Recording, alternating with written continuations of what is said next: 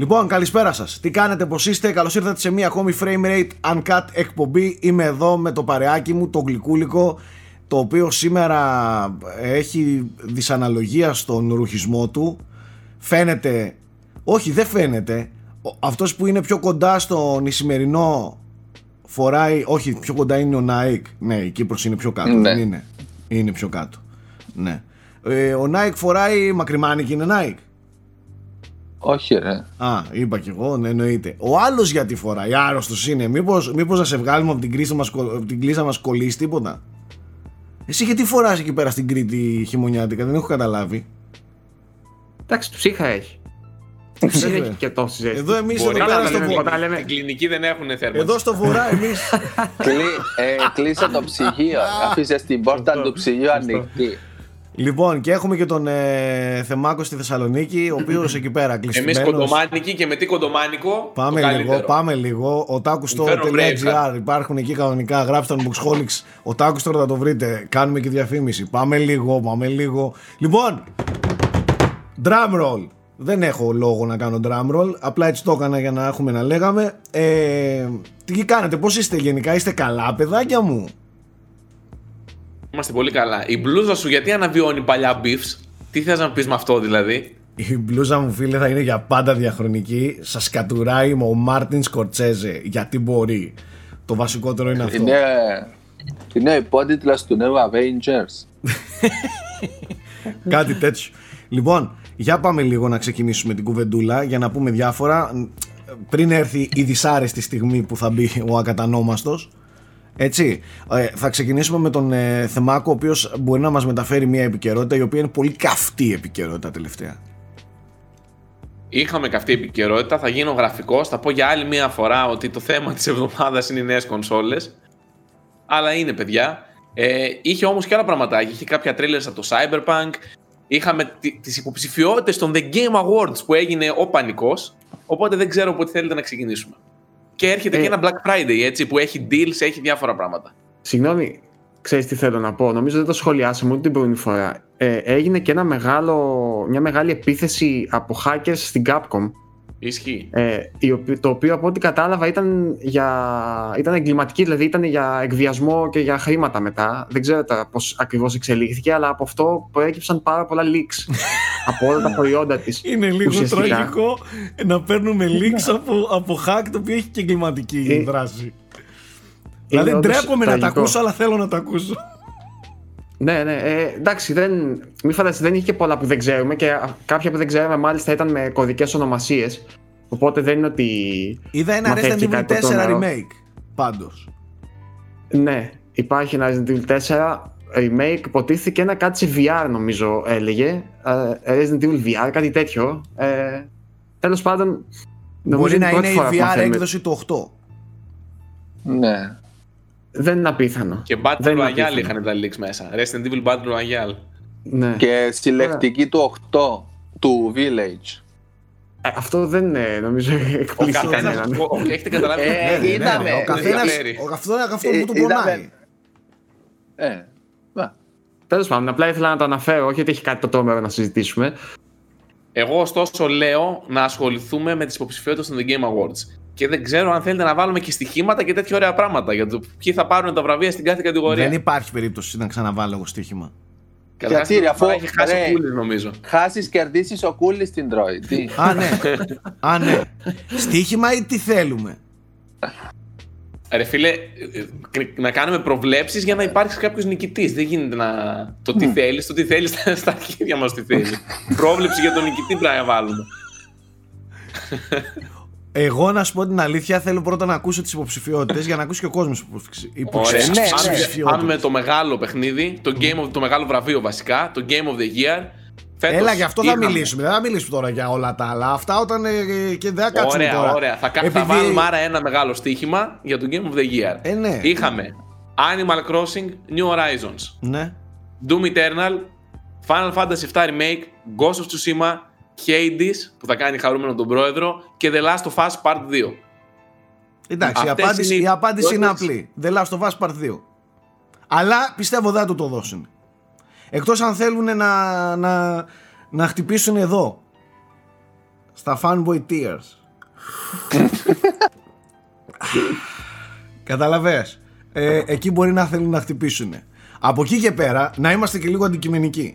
Εγώ θεωρώ ότι το μεγαλύτερο impact χωρί, αθόρυβο, αθόρυβα θορυβόδες impact έκανε το Animal Crossing. Ε, θεωρώ ότι είναι το παιχνίδι της χρονιάς με τη λογική ότι εκτός από εξαιρετικό παιχνίδι εκτός από ένα παιχνίδι που ήρθε σε μια περίοδο πολύ, πολύ ιδιαίτερη και έκανε και πάταγο εμπορικά πήγε καλύτερα από όλα τα παιχνίδια που αναφέρεις ε, θα μου πεις το εμπορικό δεν μετράει ε, και δεν αντικατοπτρίζει την ε, κατάλαβες την, ε, την εικόνα του παιχνιδιού. Ε, από εκεί και πέρα νομίζω ότι αυτό είναι επειδή σε αυτά τα, σε αυτά τα βραβεία δίνουμε ε, και εύσημα σε αυτό που αλλάζει λίγο τη βιομηχανία ε, θεωρώ ότι το Animal Crossing έκανε πολύ, πολύ, είχε πολύ μεγάλο impact. Πάρα πολύ μεγάλο impact. Έβαλε ανθρώπους να αγοράσουν κονσόλες έβαλε ανθρώπους να ασχοληθούν με το gaming που, που δεν ασχολιόντουσαν πριν δεν θα μου φάνει παράξενο να δω το Animal Crossing και δεν, θα, και δεν πρόκειται να διαφωνήσω Ωραία. Θέλω να κάνει πρόβλεψη ωστόσο, μία συγκεκριμένη πρόβλεψη. Εγώ; Ναι. Κοίταξε, θεωρώ το The Last of Us λίγο ρίσκο να του το δώσουν, θα τους φάνε ζωντανούς. Όλα, τα, όλα αυτά που έχουν συμβεί. Με όλα αυτά που έχουν συμβεί. Το Ghost of Tsushima σίγουρα δεν υπάρχει περίπτωση να πάρει ε, Game Award. Ε, το Hades όσο παιχνιδάρα και να είναι λίγο δύσκολο να το δώσουν σε indie. Ε, θεωρώ The Last of Us θεωρώ The Last of Us ε, θα πλησιάσει πολύ στο θα, και του δίνω περισσότερες πιθανότητες. Final Fantasy δεν υπάρχει περίπτωση. Ούτε κατά διάνοια και ούτε το Doom. Παρόλο που είναι επικά παιχνίδια και τα δύο θα παίξει μέσα, μέσα ανάμεσα σε Animal Crossing και The Last of Us πιστεύω Μάλιστα οι Γιώργιδες ε, τι θέλω ή τι. Και τα δύο. Απλά θέλουμε και πρόβλεψη στο τέλος. Ε, θύμισε μας λίγο πώς βγαίνει το, το νικητής, τι ψηφίζουν. Έχει μια κριτική επιτροπή από διάφορα μέσα του εξωτερικού και προσωπικότητες σημαντικές, αν θυμάμαι καλά, και ψηφίζουν όλοι και βγαίνει. Ε, ο κόσμος... Δεν τον βγάζει ο Τζέο. Ε, του, όχι. Τουλάχιστον έτσι μας λένε ναι, τώρα. Ναι, ναι, όχι ναι, ο Τζέο, ναι. όχι ο Τζέο, ναι. αλλά το, το, το κοινό έχει καθόλου μέρισμα; Ποσοστό στο. Mm, ή όχι; Νομίζω πως το Game of the Year όχι. Έχει όμως σε άλλα βραβεία. Δεν ξέρω, ah. Νάικ, θα σε γελάσω mm. με το πώς βγαίνει. Ε, εγώ θα πω. Δεν και εσύ το σύστημα. Κάνε μια πρόβλεψη χωρίς να ξέρεις τα πάντα. Ναι. Εγώ θα πω. Εγώ δεν θα άλλαζα anyway αυτό που θα λέγα. Εγώ θα πω The Last of Us 2. Μάλιστα. OK. Okay. Και Πρίτσκα. Πρόεδρε, συγγνώμη. Super Mario. Super Mario, ποιο βγήκε Paper Mario, γίνεται να το χώσουμε. ε, συμφωνώ με όλο το συλλογισμό του Σάκη. Θεωρώ αδύνατο να πάει σε Doom ή Ghost of Tsushima ή Final Fantasy Remake. Και το Hades μάλλον θα το έβγαζα γιατί... Θα το τα δώσουν στις άλλες κατηγορίες. Ναι. Σίγουρα θα πάρει το Indies. Έχει πολλές ναι, υποψηφιότητες του Hades. Ναι. Ε, και είμαι ανάμεσα σε αυτά τα δύο και τα δύο έχουν μια βάση για το πώς μπορεί να το σκεφτεί κάποιος και να το ψηφίσει, ρε παιδί μου. Εγώ τίνω, πιστεύω δηλαδή ότι θα το δώσουν στο Last of Us. Τώρα από εκεί και πέρα, τι να πω, δεν ξέρω. Αυτή την αίσθηση έχω. Οπότε η πρόβλεψή μου είναι για Last of Us. Μάλιστα. Εγώ θα συμφωνήσω με Σάκη και θα προβλέψω Animal Crossing για, για μεγάλο νικητή. OK, okay, άρα θα είμαστε 2-2. Θα παίξει safe εκεί ο Τζεφ και η παρέα του με το Animal Crossing. Δηλαδή και δεν θα είναι άδικο και δεν θα ακούσει κράξιμο. Φίλοι αυτά, ναι, Naughty Dog και όλα αυτά. Δηλαδή είναι, ε, ε, δεν υποστηρίζει κανένα από τα δύο πορωμένα πλέον προβληματικά στρατόπεδα Xbox και Microsoft γιατί υπάρχει χοντρό πρόβλημα θα το δούμε στη συνέχεια. Χοντρό πρόβλημα όμως Xbox και PlayStation Xbox και PlayStation συγγνώμη ναι. Υπάρχει χοντρό πρόβλημα πλέον δηλαδή σε βαθμό που αρχίζει να ξεφεύγει από τα όρια του αστείου και είναι ξεφτύλα πλέον αυτό που συμβαίνει ε, με τις κόντρες των δύο στρατοπέδων. Θα έχει και το κεφάλι του ήσυχο όλοι και μια χαρά θα δώσει δηλαδή ουδέτερα στην Nintendo και τελείως εγώ, εγώ αυτό, πάντως... παιδιά, εγώ αυτό θα έκανα αν ήμουν ο Τζεφ και είχα στα χέρια μου ένα γίγαντα έτσι όπως έχουν γίνει πλέον τα Oscars των βιντεοπαιχνιδιών και ξέρουμε ότι δεν γίνεται η διαδικασία σίγουρα δεν είναι ξέρεις, ε, δημοκρατική. Εκεί παίζει marketing, παίζουν εταιρείες, παίζουν γίγαντες. Ε, από το να τους κατεβάσουν και να, και να φέρουν σε ρίσκο ολόκληρο το, το, το brand των Game Awards και δεν θα αδικήσουν και κάποιον στο Animal Crossing. Δεν λέω να το δώσουν σε κάποιον που δεν τα αξίζει. Ισχύει, ισχύει, Σάκη, συμφωνώ Ναι, δηλαδή, απολύτως με τις μια χαρά θα το αξίζει. Οπότε θα ήταν πολύ, πολύ cool από όλες. Δηλαδή, όλοι δεν θα ανοίξει μύτη αν το πάρει το Animal Crossing. Απλά. Δηλα- Δηλαδή αυτοί που, που τους αρέσει το The Last of Us δεν θα διαμαρτυρηθούν αν δούνε το Animal Crossing; Όχι, γιατί και εγώ σου λέω και εμένα μου αρέσει πάρα πολύ το, το The Last of Us, μου αρέσει όμως πάρα πολύ και το Animal Crossing. Ναι, δηλαδή, και όποιος έχει εμένα, εμπειρία αλλά με Animal πώς- Crossing και δεν πει Α, το δώσανε σε αυτά τα μπραμπαδάκια τα ψεύτικα και δεν το δώσανε στο The Last of Us, ε, δεν έπαιξε Animal Crossing. Ναι, Ε, εντάξει. Ξέρετε τι άλλο μπορεί να. Μπορείς να δεις λίγο και την ιστορία. Νομίζω πάντως ότι γενικά, αν, με- από αυτά που θυμάμαι τώρα χωρίς να ψάξω, ε, το, το πήρε το Control πέρυσι, έτσι δεν είναι; Όχι, βρε. Πέρυσι το Όχι. Σέκυρο το έχει πάρει. Α, σε, Σέκυρο. Sekiro, σωστά. Σέκυρο, σίγουρα, σίγουρα. Ναι, ναι, ναι. Άρα το πήρε το Sekiro, οπότε όχι. Εντάξει, God of θα War έλεγα την ότι. προηγούμενη χρονιά. Ναι, το God of War νομίζω πριν ήταν το Zelda. Ε, πιο πριν. Smash ήταν- Bros ή όχι; Όχι, Smash δεν το πήρε πάρει. ποτέ. Κα- ποτέ. Νομίζω το Overwatch το πήρε μια χρονιά. Το είχε πάρει το Overwatch, Ναι, θυμάμαι. και νομίζω- Όχι εκείνη τη χρονιά. Το έχει πάρει και το Walking Dead. Θυμάμαι την πρώτη χρονιά που βγήκαν τα βραβεία. Οπότε εντάξει, δεν μπορείς να βγάλει. Έχει μια ποικιλία. Έχει και multiplayer παιχνίδι Λοιπόν, θα στα μέσα. πω τώρα ακριβώς. Το 2014 το είχε πάρει το Dragon Age Inquisition. Το 2015 το Witcher 3. Το 16 το Overwatch και μετά είναι έτσι όπως τα είπαμε. Δηλαδή Breath of the Wild, God of War και Sekiro. Μμ, ΟΚ. Εντάξει. Ετοιμαστείτε για Animal Crossing, σας το λέω εγώ από τώρα. Safe πράγματα. Safe πράγματα και δεν θα ανοίξει μύτη. Κύριοι. Και εγώ το Το, πιστεύω. Και εγώ το- νομίζω το, τις περισσότερες υποψηφιότητες της επιμέρους κατηγορίας της έχει το The Last of Us οπότε αν ψευτο ψιλοσαρώσει εκεί Ε, βέβαια. εντάξει ναι, Ναι. οπο- Όπως και τη χρονιά με το God of War και το Red Dead. Πρακτικά το Red Dead είχε πάρει σε πάρα πολλές επιμέρους κατηγορίες και έδωσαν το μεγάλο βραβείο στον God of War. ναι ίσως το κάνω έτσι ισότομα Ε, εγώ άλλο θέλω να ρωτήσω. Υπάρχει κάποιο παιχνίδι που νομίζετε ότι άξιζε να είναι σε αυτή τη λίστα και δεν είναι; Παιδιά, αντικειμενικά όχι. Εγώ πιστεύω ότι λείπει το Ori από αυτή τη λίστα, αλλά OK. Okay. Τέλος πάντων, δεν, έχω, δεν, δεν Θέμη. ξέρω αν αδικώ κάποιο από αυτά γιατί δεν τα έχω παίξει όλα. Απλά για μένα είναι ένα από τα καλύτερα παιχνίδια που έπαιξα φέτος. Ε, το Microsoft. Ε, το Flight, Flight Simulator. Simulator. Ε, νομίζω είναι λίγο υπερβολή να μπει στα Game of the Year. Ναι, επειδή στην κατηγορία του είναι πολύ. Στην κατηγορία του μεταξύ δεν κολλάει με τα άλλα παιχνίδια. Έχει όλα τα racing τώρα- και έχει και ένα simulator. Ναι, εντάξει εντάξει. racing στον αέρα είναι Οκ, τέλος πάντων. Είναι μετά ο χρόνος, να πας γρήγορα, ας πούμε.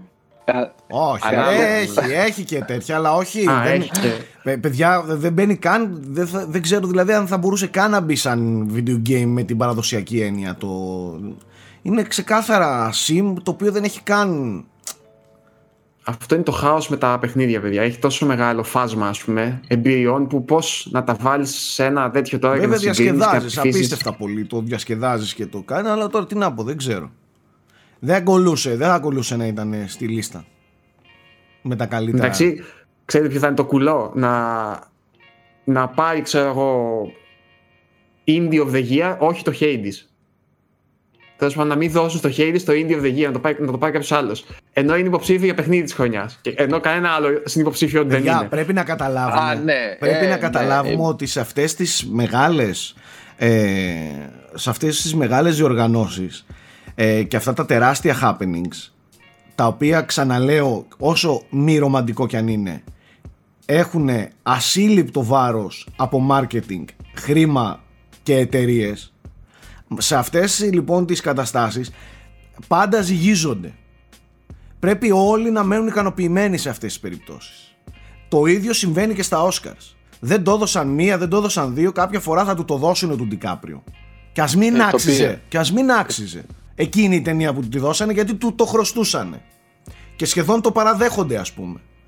Ε, θεωρώ, προφανώς και γίνονται αδικίες, προφανώς και κάποιοι μένουν πίσω, αλλά σε γενικές γραμμές θεωρώ ότι αυτά τα πράγματα προσπαθούν όλα να τα έχουν, όλους να τους έχουν ικανοποιημένους και ξέρεις, μ. δεμένους. Ε, θα τους καλύψουν. Πόσο μάλλον τώρα που είναι αυτή η γενιά έτσι Δεν ξέρω. Δεν, δεν θα το, εγώ αν ήμουν δεν θα το έδινα σε Sony με τίποτα. Δηλαδή θα τους φάνε. Δώστε εκεί στην Nintendo που είναι μόνη της. Άσου εκεί πέρα. το πολύ πολύ να γκρινιάξουν γι' αυτό. Το πολύ πολύ να γκρινιάξουν γι' αυτό. Είναι σαν το... Πώς το λένε τώρα; Τέλος πάντων δεν μπορώ να το θυμηθώ. Διπλωματία. Εντάξει, μην ξεχνάμε ότι και ο Τζεφ είναι. Ο Τζεφ τέλος πάντων είναι φίλος με όλους. Προφανώς. Οπότε Προφανώς. Κοίταξε, Τέλος ε, πάντων. ε, αυτό που λες, ε, μ, οι- τα Microsoft fanboys, τα Xbox fanboys να, να πέσουν να τους φάνε, κανονικά έπρεπε, α, α, θα τους φάνε, έπρεπε να τους φάνε ήδη γιατί δεν υπάρχει ούτε καν υποψηφιότητα στα, στα awards. Οπότε από τη στιγμή που δεν υπάρχει υποψηφιότητα, όποιος θέλει να νικήσει τους είναι αδιάφορο. Δηλαδή δεν είναι ότι το The Last of Us θα νικήσει το Ori ή ξέρω εγώ τον Gears ή Εγώ κάτι. δεν θεωρώ ότι το The Last of Us θα το πολεμήσουν οι Xbox fanboys. Το πρόβλημα του The Last of Us δεν ήταν οι Xbox fanboys. Ή anti-Last of Us. Ε, εκεί, υπάρχει το, εκεί υπάρχει χοντρό θέμα. Χοντρό Ναι. θέμα. Απειλούν ζωές. Οπότε καταλαβαίνεις, δηλαδή ότι δεν είναι. Η κατάσταση έχει ξεφύγει. Τέλος πάντων. Ε, εντάξει, τις Τέλος κάναμε πάντων, τις ας προβλέψεις φύγουμε μας. από τα Game Όταν, Awards. όταν έρθει η ώρα για να.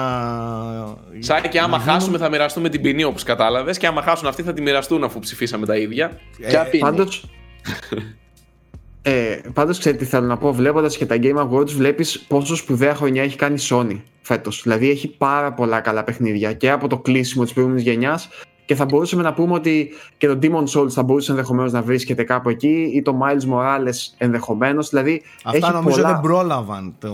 Ναι, Ναι. ενδεχομένως επειδή γενικά πρέπει να τα έχεις παίξει για να τα ψηφίσεις, επειδή ήταν τελευταίες μέρες μάλλον. αποκλειστικότητες, ωστόσο, έτσι. Και το Final Fantasy, αν Αυτό μπορεί, λέω. μπορεί να είναι χρονική αποκλειστικότητα, δεν ξέρουμε, αλλά είναι προ το παρόν και το Final Fantasy και το Ghost of Τρία, Tsushima και το The Last of Us. μέσα στα Neo. πέντε τα τρία είναι της Sony. Το- Δηλαδή είναι Τα απίστευτο. οποία δεν υπάρχουν. Ναι, ναι. έτσι, Είναι full exclusive στο PS. Ως Έχει κάνει χρονιά. φοβερή χρονιά, παιδιά, η Sony φέτος, ως publisher, ας πούμε. Κι όμως, ναι. Ε, Τέλος πάντων, ε, μιας και λέμε για Sony, ξέχασα να αναφέρω στα γεγονότα που συνέβησαν την κυκλοφόρηση του PS5. Το οποίο μου ξέφυγε γιατί συνηθίσαμε που το είχαμε τέλος πάντων στην Αριδέα και το επεξεργαστήκαμε, αλλά βγήκε η κονσόλα και στην Ελλάδα. Ε, όσοι ήταν τυχεροί και είχαν τα pre-orders τους, λογικά το έχουν ήδη. Ο Nike νομίζω το, την πήρε την κονσόλα. Και κοίταξε, δεν ήταν τύχη. Απλά έπρεπε να σου γρήγορος να προνοήσεις νωρίς. ήταν δεν, τύχη ε- Nike, δεν γιατί στο ήταν εξωτερικό δεν ράφολη. φαντάζεσαι τι έγινε. Ναι, ξέρω, αλλά δεν ήταν τόμπολα ή κάτι. Μπαίνε σε ψηφοφορία ως κάτι Ισπανία Nike παπούτσια. Ήταν εντάξει, πρέπει να προνοήσεις νωρίς. Anyway. Στο εξωτερικό στην Αγγλία έγινε πάντως ένας χαμός, γιατί όσοι, πήρ, όσοι πήραν, λάθος ε, χρήση της λέξης, κάποιοι από αυτούς που είχαν προ- παραγγείλει κονσόλα από το Amazon και μεταξύ τους και πολύ γνωστά άτομα της βιομηχανίας, π.χ. ο αρχισυντάκτης ενός site του εξωτερικού, προπαρήγγειλαν κονσόλα από το Amazon, ξαναλέω, όχι από κάποιο μικρό μαγαζάκι, και τους ήρθαν μέσα άκυρα αντικείμενα. Σε έναν είχε μηχανή για μασάζ ποδιών. Σε έναν του είχαν βάλει μέσα, ε, νομίζω, καλαμπόκι ή κάτι τέτοιο. Στον άλλον του είχαν βάλει μέσα το στιέρα. Στην κυριολεξία το στιέρα. Για, για να ξεκαθαρίσουμε όμως κάτι. Αυτά, αυτές τις αλλαγές δεν τις έκανε η αποθήκη του Amazon. Όχι, όχι. Έτσι. Τι έκαναν κάποιοι courier. Ε, που εκεί προφανώς πέρα, κατάλαβαν έγινε, τι εκεί πέρα κουβαλούσαν. έγινε η δουλειά. Το Amazon δεν είναι τέτοιοι. Ε, προς Θεού. Ε, γιατί μπορεί να δημιουργηθούν και λάθος εντυπώσεις. Αυτά γίνονται από τους courier εκεί πέρα μετά, αφού φύγει από τα χέρια της Amazon. Σύντο ότι μέσω της Amazon πουλάνε και καταστήματα. Άλλοι. Οπότε δεν ξέρουμε αν έφυγε από αποθήκη της Amazon ή, ε, ή από άλλο κατάστημα και απλά να εξυπηρετήθηκε μέσω του καταστήματος της Amazon, του online καταστήματος. Θα έπρεπε λίγο αυτό να το προνοήσουν καλύτερα και να το διαχειριστούν λίγο καλύτερα. Και αυτό δεν είναι θέμα στην Ελλ- της Ελλάδας. Έχει γίνει παντού χαμός, παιδιά. Δηλαδή Ναι, έχει γίνει έχει meme γίνει, στο παιδιά, ναι. ίντερνετ το τέτοιο. Εδώ ανεβάσαμε είδηση. Αφήστε με να το πω. Υπάρχει άνθρωπος έφτιαξε χάρτινο PS5 και το πούλησε στο eBay για 400 δολάρια και πήγε τύπος και το αγόρασε αυτό το χάρτινο. Εντάξει. Και πρόσεξε, δεν κορόιδεψε κανέναν στις φωτογραφίες. Όχι, η φωτογραφία δείχνει χάρτινο, οπότε φω- δεν είναι. η φωτογρα- δεν Φαντάσου κορόιδεψε. ο άλλο Σάκη σε τι ψυχολογική κατάσταση ήταν. Θέλω το PS5 τώρα. Φέρτε μου το Κοίταξε. PS5. Ε, ή άλλο σου πω, μπορεί, μπορεί να το γόρασε από κάνα Nokia 3210 με μία ίντζα οθόνη, δεν το πρόσεξε. Παιδιά, παιδιά, θέλω να δω τη φάτσα του ανθρώπου μόλις ανοίγει το δέμα το χάρτινο και ανοίγει χάρτινο δέμα πιο μέσα. Εγώ, Σάκη, θέλω να δω τη φάτσα αυτού που, που, που νόμιζε ότι του ήρθε. Άνοιξε το, την πόρτα, υπήρχε το κουτί το μεγάλο. Το το πληρωμένο που λέει το, το πρόλαβα και το άνοιξε και είχε το στιέρα μέσα. Σκεφτείτε και τη Αυτού φα- τη φάτσα θέλω να δω. Σκεφτείτε και τη φάτσα όμως αυτού που πούλησε το χάρτη. Είχαμε Ο κι άλλα οποίος- τράπελα μου. Ο οποίος δεν κορόιδεψε τον κόσμο. Όχι. Ο οποίος στις φωτογραφίες έδειχνε ένα χάρτινο PS5. Το έδειχνε ξεκάθαρα, φαινότανε. Δεν είναι ότι έκανε scam. Έχω ένα χάρτινο να του που πουλάω 400 δολάρια. Τι θες ρε μαλάκα το πήρες. Σκεφτείτε αυτό Ε. που το πούλησε. Τι είπα μέσα. What the fuck; Μόλις πούλησα τα χαρτιά μου 400 Ξεκινάω ευρώ. το δεύτερο. Κατευθείαν. Ε, είχαμε κι άλλον ευτράπελο που αυτό είναι καθαρά από την μαμά Sony, από τα logistics της. Γιατί μέσα σε άσπρο κουτί, εις- μέ- μέσα σε μαύρο κουτί που είναι in digital, α- ανοίχτηκε το κουτί και είχε την κανονική. Αλήθεια λες τώρα; Ναι, και αυτό. Το- Αναβάθμιση, το δωρεάν δεκτό. αναβάθμιση. Εντάξει. Ναι, ναι, ναι. Δεν ξέρω αν έτυχε και το ανάποδο, αλλά θεωρώ είναι το τέλειο πακέτο. Φανταστείτε- γιατί και εγώ, φανταστείτε τη εγώ φάτσα. μαύρο ήθελα το κουτί, ήθελα μαύρο κουτί, αλλά ήθελα δισκάκι. Οπότε αυτός πήρε το τέλειο. Εγώ θα Κάτσε, ήθελα. πήρε και 100 ευρώ Δισκάκι φθηνότερα. 700 ευρώ. Ναι, εντάξει. Σκέφτεστε, σκέφτεστε αυτόν που θα το γυρίσει πίσω για να ζητήσει το digital; Ε, Εντάξει, δεν πιστεύω να το κάνω. Δεν πιστεύω να Μπορεί- υπάρχει αυτός. Υπάρχει. Ο Θέμης γιατί Για- θέλει πιο συμμετρική κονσόλα. Ναι, συμμετρική. Πολλοί το πήρα για συμμετρία. Ναι. Δεν Άνετα. τους φατσάρει το ασύμμετρο. Θέλουν. Δεν, δεν το αφήνω το CD. Είναι, είναι cheat. Πάω Τέλος στην πάντων. Αριδέα, λέω Σάκη δεν έχω παίξει αυτό το παιχνίδι. Πάω στη συλλογή, το παίρνω, ούτε καν τον ρωτάω. Λέω Τέλος στο πάντων, με φέρω, το- δεν ξανάρθω. Για να Ε, κλείνουμε ε, αυτό το θέμα. ξέρεις- Ναι. Γίνεται κι άλλο. Παραγγέλνεις custom αριστερό faceplate που σου κάνει και το αριστερό με disk slot και είναι ομοιόμορφο με Δεν διπλό νομίζω να disk. κουμπώνει καν. Όχι, custom. Ναι, custom. ναι, Το κάνει Δηλαδή, και εκεί πέρα θα κρύβεις πράγματα. Θα κρύβεις το κομπόδεμα εκεί πέρα. Όπως το PS2 που είχε το πορτάκι πίσω και κρύβαμε. Τέλος Τέλος πάντων. Α, πάντων, του, το- ε, S- ναι, του, του network, ναι. Ε, λοιπόν, είχαμε, ε, τε- με το launch του PS5 έγιναν πολλά. Ε, είχαμε celebrities όπως ο Ibrahimovic που πήρε στους συμπαίκτες του δώρο κονσόλες. Ε, η Sony έστησε, έντυσε κάποιες ευρωπαϊκές και όχι μόνο χώρες για το launch. Τέλος πάντων ήταν ένα μεγάλο event, είναι μια νέα κονσόλα που θα μείνει για πολλά χρόνια. Θέλω Σάκη να πάρεις στα χέρια σου την κούπα γιατί θα πάω εκεί. Εδώ είμαι εγώ. Μια ζωή πίνω δάκρυα Τα, των τα fanboys. έχεις έτοιμα. Κοιτά και με το δάχτυλο. Λοιπόν, έτσι. ένα από τα θέματα τα οποία έγιναν πάρα πολύ έντονα και υπήρχε και πάρα πολύ έντονη δραστηριότητα στη δικιά μας τη σελίδα έχει να κάνει με τα συγκριτικά του Digital Foundry το οποίο το βλέπαμε όλοι, το ξέραμε ότι θα συμβεί με, μόλις θα έβγαιναν οι κονσόλες θα τη σύγκρινε το Digital Foundry ε, δοκίμασαν πρώτα το Devil May Cry 5 μετά το Assassin's Creed Valhalla και μετά ε, το Dirt 5 αφήνοντας στην άκρη το Devil May Cry, γιατί εκεί τα αποτελέσματα ήταν αντικρουόμενα, σε άλλα modes ήταν καλύτερο το Xbox, σε άλλα ήταν καλύτερο το PlayStation. Ε, στο Assassin's Creed Valhalla και στο Dirt 5 υπάρχει εμφανές πλεονέκτημα για την έκδοση του PS5. Κάτι το οποίο ήταν ψηλοανατροπή να το πω έτσι, γιατί μέχρι τώρα έμοιαζε ή τουλάχιστον διαφημιζόταν ως η πιο δυνατή κονσόλα το Xbox Series X. Όχι ότι, κα- όχι ότι αυτό αλλάζει, τα χαρακτηριστικά δεν αλλάζουν. Έλα, έλα, προχώρα, θα Μένει να- μιλήσουμε. Μένει να δούμε πώς οι αρχιτεκτονικές, πώς οι μηχανές γραφικών εκμεταλλεύονται την εκάστοτε αρχιτεκτονική, αλλά θεωρητικά το Xbox έμοιαζε να είναι πιο δυνατό. Τέλος πάντων, στα αποτελέσματα, αν και όχι, δεν υπάρχουν δραματικές διαφορές. Δεν είναι διαφορές επίπεδου όπως το Xbox One με το PS4 που είχαν πολύ μεγάλη διαφορά στην ανάλυση. Κυρίως έχουμε πτώσεις στα καρέ πιο έντονες ε, στο Xbox Series X, στην περίπτωση του Valhalla, και στην περίπτωση του Dirt 5 είναι ψηλοίδια τα παιχνίδια, με εξαίρεση το 120 Hz mode που έχει κάποιο χοντρό πρόβλημα από ό,τι είπαν στο Xbox και έχει εντελώς χάλια γραφικά. Τέλος πάντων, έγινε πολύς ντόρος. Εν πάση περιπτώσει, με τις νέες συγκρίσεις. Έχουμε γράψει αναλυτικά άρθρα στο site και σας προτείνω να δείτε και τα ίδια τα βίντεο για, πιο, για ακόμη πιο αναλυτική ε, περιγραφή τέλος πάντων των εκδόσεων, γιατί είναι και σύνθετα τεχνικά θέματα. Δεν γίνεται να τα πεις σε ένα λεπτό. Ο Πρέτσεξ Όμως είναι έτοιμος- έγινε- ο Πρέτσεξ είναι Εγώ, έτοιμος να ε, κοιμηθεί έτσι. Έχω, βα... έχω βαρεθεί ήδη, να ξέρεις εδώ και πολλή ώρα. Απορώ ποιος κάθεται και ασχολείται με αυτά τα πράγματα. Ε, αλήθεια. Γιώργο, οι έγινε περισσότεροι πανικός. έγινε πανικός, στο λέω Ναι. εγώ. Έγινε χάος και στο δικό μας το Ένας- site κάποιοι κατηγορούν και εμάς που μεταφέρουμε την είδηση από το Digital Foundry. Δηλαδή ότι Ναι. εμείς, εμείς ανακαλύψαμε ότι έχει θέμα. Το, Ε, τα- Τώρα ήθελα, ήθελα να πω Ότι και το και υπάρχουν Bruno διαφορές. νομίζω λέγαμε έχουν αρχίσει. Επειδή δεν ξέρω τώρα. και αρχίζουν και μετράνε πόσα δευτερόλεπτα θέλει για να φορτώσει ε, το τάδε παιχνίδι, πόσα ναι. frames. κα- Δηλαδή, τι να πω τώρα, εντάξει, δεν ξέρω. Καταρχάς, Ε, να τα εγώ πάρουμε- προσωπικά θεωρώ όλες αυτές τις κουβέντες εντελώς ανούσιες είναι για ένα πολύ εξειδικευμένο κοινό μάλλον, το οποίο μάλλον κάνει πολύ φασαρία. Δεν ξέρω τι θα απασχολεί τώρα. Πολύ κόσμο θα περιμένει αντί για 38 δευτερόλεπτα 37,5. Ας πούμε, Ναι. τι, Οι αμελητέες πάντων, διαφορές ό- είναι. Πες το, ναι, πες το, να- πες να το, δεν το λέγαμε. λέω. Τι μαλακίες είναι αυτές που καθόμαστε Ναι, και ναι, ναι, ασχολούμαστε. ναι, Ισχύει. ναι, Γιατί δεν το ναι. λέω, γιατί είναι μαλακίες. Κακώς αυτό. καθόμαστε και αναλωνόμαστε και ασχολούμαστε τώρα με τέτοια ζητήματα τα Α. οποία είναι ε, εντελώς τεχνικά και εντελώς ανούσια προς τη φύση του ίδιου του παιχνιδιού, ας πούμε. Το Εγώ- δεν τρέχει καλά και στις δύο κονσόλες. Οκ, τρέχει ελαφρώς καλύτερα στο PS5 αν είσαι ψείρας και θέλεις ντε και καλά να έχεις την καλύτερη performance, ας πούμε. Από εκεί και πέρα. Θα σου πω λίγο Να έχουμε να κάτι. λέγαμε. Θα σου πω λίγο κάτι. Η ιστορία με το hardware, το gaming hardware, είτε είναι σε PCs, είτε είναι σε κονσόλες, εδώ και πάρα πολλά χρόνια ε, ε, βγάζει έναν νικητή. Τον developer. Αυτός δίνει νικητές στα, α, στα τεχνικά κομμάτια. Αγνώ, ας πούμε, όχι αγνώ, αφήνω στην άκρη πλήρως την κουβέντα ε, περί, περί τέχνης και, και ποιότητας. Αφήνουμε αυτό στην άκρη και κοιτάμε καθαρά και μόνο τα μαθηματικά και, και το τεχνικό κομμάτι.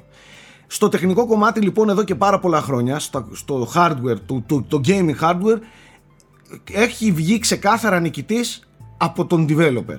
Αυτός δηλαδή φαίνεται ο νικητής μέσα από τα χέρια και τον προγραμματισμό και όχι μέσα από το hardware. Το hardware μπορεί να βοηθήσει αλλά δεν θα βγάλει κατά ανάγκη καλύτερα ε, γραφικά. Εάμα δεν έχει τη δυνατότητα ο developer να το κάνει. Ένα αυτό, θα μου πεις, ναι, ίδιο developer έχουμε, αλλά δύο διαφορετικές κονσόλες. Που σημαίνει ότι θα έπρεπε και ίδιο παιχνίδι. Θα έπρεπε να έχουμε και ίδια αποτελέσματα ή καλύτερα στο Xbox επειδή είναι λίγο πιο δυνατό. Εγώ έρχομαι και σας ρωτάω. Θέμη, σαν, σαν πες, έστω ότι είμαι άσχετος. Έχουμε ίδια αρχιτεκτονική στις δύο κονσόλες; Πάνω κάτω, εί- ναι. Πάνω Βασικά, κάτω ναι. ναι. Έχουμε ίδιο, ίδιο hardware άσχετα με, το, με τα teraflops. Έχουμε ίδια κατηγορία hardware μέσα, ίδιες εταιρείες, ίδια τσιπάκια μέσα σε αυτές τις κονσόλες. Ναι, οι Σε- διαφορές είναι μικρές πρακτικά. Είναι, οκ. είναι απειροελάχιστες. Ωραία. Δεν είναι δυνατόν να είναι normal το Xbox που έχει και λίγο 2 teraflops παραπάνω να βγάζει ε, χειρότερα γραφικά ή να μην μπορεί να παράγει αυτά τα γραφικά. Θεωρώ δηλαδή ότι είναι 100% θέμα του developer. Δεν, δεν, κάτι με το hardware του σκάλωσε, ε, κάτι δεν του βγήκε, είχαν περισσότερη άνεση με τα development kits όταν το προγραμμάτιζαν. Κοίταξε, αυτό που ακούγεται γενικά ε, είναι ότι τα development εργαλεία του Xbox είναι πιο πίσω. Ωστόσο, γενικά, απλά ε, είναι πιο Άργησαν. απογοητευτικό. Άργησαν να Γιατί- τα πάρουν οι devs. Θα σου Τα πω, dev ωστόσο, kits εγώ του. κατανοούμε ότι είναι και πρώτον η πανδημία. Okay. Όλες οι ομάδες δουλεύουν μέσα στην πανδημία. Και όπως και η ίδια η Microsoft ανέπτυξε την κονσόλα τα, στα τελικά στάδια τουλάχιστον μέσα στην πανδημία. Ωστόσο, είναι λίγο απογοητευτικό, για να μην πω τη λέξη παραπλανητικό, γιατί είναι λίγο βαριά, όταν διαφημίζεις ως την πιο δυνατή, την πιο δυνατή κονσόλα, να μην φαίνεται έστω και λίγο. Κατάλαβες. Εγώ Και σε αυτό νομίζω, φταίει- εγώ δεν θέλω να κάνω κανένα δικηγόρο. Που δεν έχει, έχει- που δεν έχει δικά της παιχνίδια να, να σμπρώξει την κονσόλα. Ακριβώς. Δεν θέλω να κάνω κανένα δικηγόρο του διαβόλου. Αλλά ρε εσύ Θέμη μου, σε παιχνίδια τα οποία είναι cross-gen με κονσόλες προ 7 ετίας, με δύναμη 2 και 3 teraflops και πολλά λέω, ε, είναι, είναι αδύνατον τώρα να ζητάμε να βάλουμε στο... Ε, πώς να σου το πω τώρα στο μικροσκόπιο αυτές τις δύο εκδόσεις των δύο μεγάλων κονσολών. Είναι, είναι τραγικό να βάζουμε με Ναι, cross-gen ναι, και εγώ τα έλεγα στο συγκρίσεις. προηγούμενο frame Του rate ότι χρόνου, με τα cross-gen όταν παιχνίδια δεν σταματήσει- πρόκειται να βγάλεις cycle. Ε, ναι, του χρόνου, σε δύο χρόνια, σε Ωστόσο, τρία χρόνια, τότε... Εδώ πάλι ξαναφαίνεται το κενό του, line-up, του launch line-up του Xbox. Το ότι αν είχε ένα δικό της παιχνίδι να σμπρώξει, όπως ξέρω εγώ, το Demon Souls, δεν θα αμφισβητούνταν το hardware της Ούτε κατά κονσόλα. διάνοια. Ούτε κατά διάνοια. Αν είχες ένα σοβαρό. Α είχες ένα Αν ήταν φόρτσα πα- να ρίχνει τα σαγόνια τώρα. Αυτό. Καταλαβέ. Και θα σου έλεγα αν, αν εύκολα θα έλεγες πιο αδύναμη και πιο αδύναμη. Το PlayStation 5 αυτή τη στιγμή έχει και ένα ευ- αβαντάζ ότι έχει αυτούς τους τίτλους. Έχει παιχνίδια τα οποία μπορεί να δείξει για την ώρα λίγο τα δόντια του. Καταλαβες. Και έρχονται και γίνονται συγκρίσεις σε multi-platform ε, παιχνίδια τα οποία έχουν δείξει πάρα πολλές φορές στο παρελθόν έτσι ότι υπάρχει θέμα με το development. Θυμηθείτε τι γινόταν με το PS3 που ήταν σαφέστατα δυνατότερο από το Xbox 360. Όλα τα παιχνίδια παίζανε χειρότερα στο PS3. Γιατί, γιατί η αρχιτεκτονική, γιατί οι developers δυσκολευόντουσαν με τον Cell. Εκεί ναι. ξαφνικά δεν είναι τελικά δυνατότερο το PS3. Είναι. Κανείς δεν το αμφισβήτησε. Δες όμως το PS3 με developer που μπόρεσε και ξεζούμισε το, το, το hardware όπως είναι η Naughty Dog, όπως είναι η Santa Monica, τι έδωσε; Τι αποτελέσματα έδωσε; Γι' αυτό και καταλήγουμε πάντα στο ότι έχει να κάνει με το developer και το software και όχι τόσο με το hardware. Εκεί είναι... ήταν και ένα άλλο θέμα ότι τα developers φτιάχνανε με βάση το παιχνίδι ε, στην αρχιτεκτονική του Xbox που ήταν όπως του PC και μετά έπρεπε να κάνουν port στην διαφορετική αρχιτεκτονική του PS3 και εκεί κάπως χάνει τον, το, η όλη φάση μαζί με το συνδυασμό παρόλο το Cell ε, γινόταν ε, λίγο bottleneck στη RAM ναι. που εκεί ο καταμερισμός ήταν. Είχε δύο, το, το, το PS3 είχε δύο split pools των 256 MB. Ναι. Και το ζόριζε. Και ναι, αλλά ναι. Ε, γιατί ο, οι, οι οκνηροί developers, οι multiplatform, αυτό κάνανε έναν ελαφρύ, ελαφρό port και ό,τι βγει. Τέλος πάντων. Ε, δεν χρειάζεται να το υπεραναλύουμε. Το δικό μου τέτοιο απλά ήταν ότι ε, παράπονο να το πω έτσι ότι για άλλη μια φορά δεν είναι καλή εικόνα για τη Microsoft και έρχεται από μια γενιά που το Xbox One είχε θαυτεί στις αρχές του για, για, την τεχνική του απόδοση και πίστευα ότι θα το είχε πάρει το μάθημά της ώστε να ήταν λίγο ετοιμότερη. Ναι, είτε αυτές, με κάτι παιχνίδια, αυτές οι είτε με πιο στημένα εργαλεία. Όμως, αυτές οι ετοιμιγορίες καλό είναι να μην γίνονται στις πρώτες δύο εβδομάδες, εβδομάδες κυκλοφορίας με παιχνίδια που κυκλοφορούν με ίδια μηχανή γραφικών και ναι, ίδιο δεν, development δεν είναι για τις σε Xbox One. Απλά λέω ότι δεν είναι καλή εικόνα για το Xbox. Ε, εντάξει, δεν είναι καλή εικόνα, προφανώς, το ξέρουμε ότι δεν είναι καλή εικόνα θεωρώ ότι είναι τραγικό και είναι ε, ανόητο να μπαίνουμε σε τόσο. OK, okay, καλό είναι να έχει χαβαλέ να το συζητάμε, αλλά στην πραγματικότητα αλλού βγαίνουν οι νικητές. Γιατί συγγνώμη, παιδιά, και χάλια και πιο χάλια να έπαιζε στο PS5 το Call of Duty, εγώ από αυτό που βίωσα στο, με το DualSense δεν το ναι, αλλάζω. Ναι. Δηλαδή, επειδή παίζω το Cold War τώρα, θα μιλήσουμε στα του Now Playing. Εγώ αυτό που βίωσα με το DualSense δεν πάει να μου είχε 1080p ανάλυση και, και 30 fps, εγώ εκεί θα το παίξω. Γιατί εκεί το απολαμβάνω περισσότερο. Κατάλαβες; Γι' αυτό αλλού είναι, τα, αλλού είναι τα πράγματα που πρέπει να κοιτάμε και όχι τόσο στο, στα 2 second λιγότερο loading ή στο, στο 3, 3 fps παραπάνω. Ισχύει. Ναι. Οι διαφορές, κοίτα, οι διαφορές υπάρχουν αλλά δεν είναι τόσο μεγάλες και στα δύο παιχνίδια. Δηλαδή στο Valhalla έχει λίγο πιο χαμηλά FPS και έχει tearing. Δεν είναι, οπτικά όμως είναι ολόιδια τα παιχνίδια. Εντάξει, έχει να κάνει με optimization, ρε παιδιά. Optimization. Και ήδη η Ubisoft, ας πούμε, έχει πει ότι θα το φτιάξει. Όπως και οι developer του Dirt 5 έχουν πει ότι θα το φτιάξουν. Απλά το συζητάμε έτσι λόγω χάρη τώρα. Οι, ε... οι, δια, οι διαφορές είναι τόσο μικρές που δεν νομίζω αυτές να παρακινούν κάποιον στην απόφαση του ποια από τις δύο θα πάρει για τα multi-platforms. Τα exclusives θα πουλήσουν την κονσόλα. Αλλά για κάποιον που έχει και τις δύο, ε, μπαίνει στο τρυπάκι να συγκρίνει, να ξέρει αφού έχει που έχει, έχει και μια αντίστοιχη τηλεόραση, ας το παίξει στην καλύτερη έκδοση. Όπως μπαίνει στο τρυπάκι ένας πισάς για να, τα, να το παραμετρήσει να φτάσει στα ultra ultra. Πάντως η τράπουλα έχει ανακατευτεί πάρα πάρα πολύ. Εγώ θα σας πω ότι επειδή μιλάω με πάρα πολύ κόσμο και φίλοι μου που επειδή με βλέπουν με τις κονσόλες και τα λοιπά με ρωτάνε τι να πάρω και πώς να πάρω και σκέφτομαι εκείνο. Έχω δει τρομερά, τρομερά μεγάλα τρομερά μεγάλες αλλαγές στρατοπέδων από ε, διαχρονικούς fans της μίας ή της άλλης πλατφόρμας με πολύ αξιόλογα επιχειρήματα όπως είναι το Game Pass. Δηλαδή υπήρχαν ναι, πάρα πολύ άρρωστοι PlayStation φίλοι μου ας πούμε γνωστοί μου που λένε OK okay, γαμάει το PS5 αλλά ρε φίλε θέλω Game Pass καταλαβες. Ή το αντίστροφο άνθρωποι που χρόνια ήταν Xboxάδες μέχρι κόκαλο δεν ξέραν τι σημαίνει micro, ε, PlayStation ε, μου είπαν ναι αλλά θέλω PS5 για τα παιχνίδια οι, πιο τυχεροί, οι πιο ευνοημένοι είναι αυτοί που θα μεταπηδήσουν έστω αρχικά, δηλαδή πάρουν τη μία από τις δύο θα μεταπηδήσουν στρατόπεδο γιατί όπως ένας PlayStation θα μεταβεί στο Xbox ξαφνικά έχει όλα εκείνα μέσω Game Pass το ίδιο και ένας που είχε Xbox 360 ή Xbox One και μεταπηδήσει στο PlayStation και βάλει πρώτη μέρα PS Plus, Ναι. έχει εκείνον το πλούσιο PS Plus Collection των 20 τίτλων. Η- ε, κα- ένα μικρό ποσοστό είναι multi-platforms, δηλαδή Doom, Batman, ξέρω εγώ, αλλά τα υπόλοιπα είναι η αφρόκρεμα του PlayStation. Αυτή είναι η πιο κερδισμένη, πιστεύω. Μάλιστα. Που μπήκα και τα είδα. Ας, μπήκα ας και τα είδα. προχωρήσουμε όμως γιατί ε, όπως, όπως και ο Γιώργος είπε στην αρχή δεν υπάρχει ου- πραγματική ουσία στο, όλη- στην όλη κουβέντα. Ε, Ε, ξέρετε τι θέλω να σας ρωτήσω εγώ, α, λίγο άσχετο με το θέμα. Δεν ξέρω αν είδατε τις πωλήσεις στην Ιαπωνία του PlayStation 5 α, και του Xbox βασικά. Ε, όχι τόσο Ναι. τα νούμερα, ε, γιατί έτσι κι αλλιώς είχε πολύ περιορισμένη διαθεσιμότητα. Νομίζω πούλησε γύρω σε 116-18 κάπου εκεί σαν Όσα πρώτη είχε. εβδομάδα.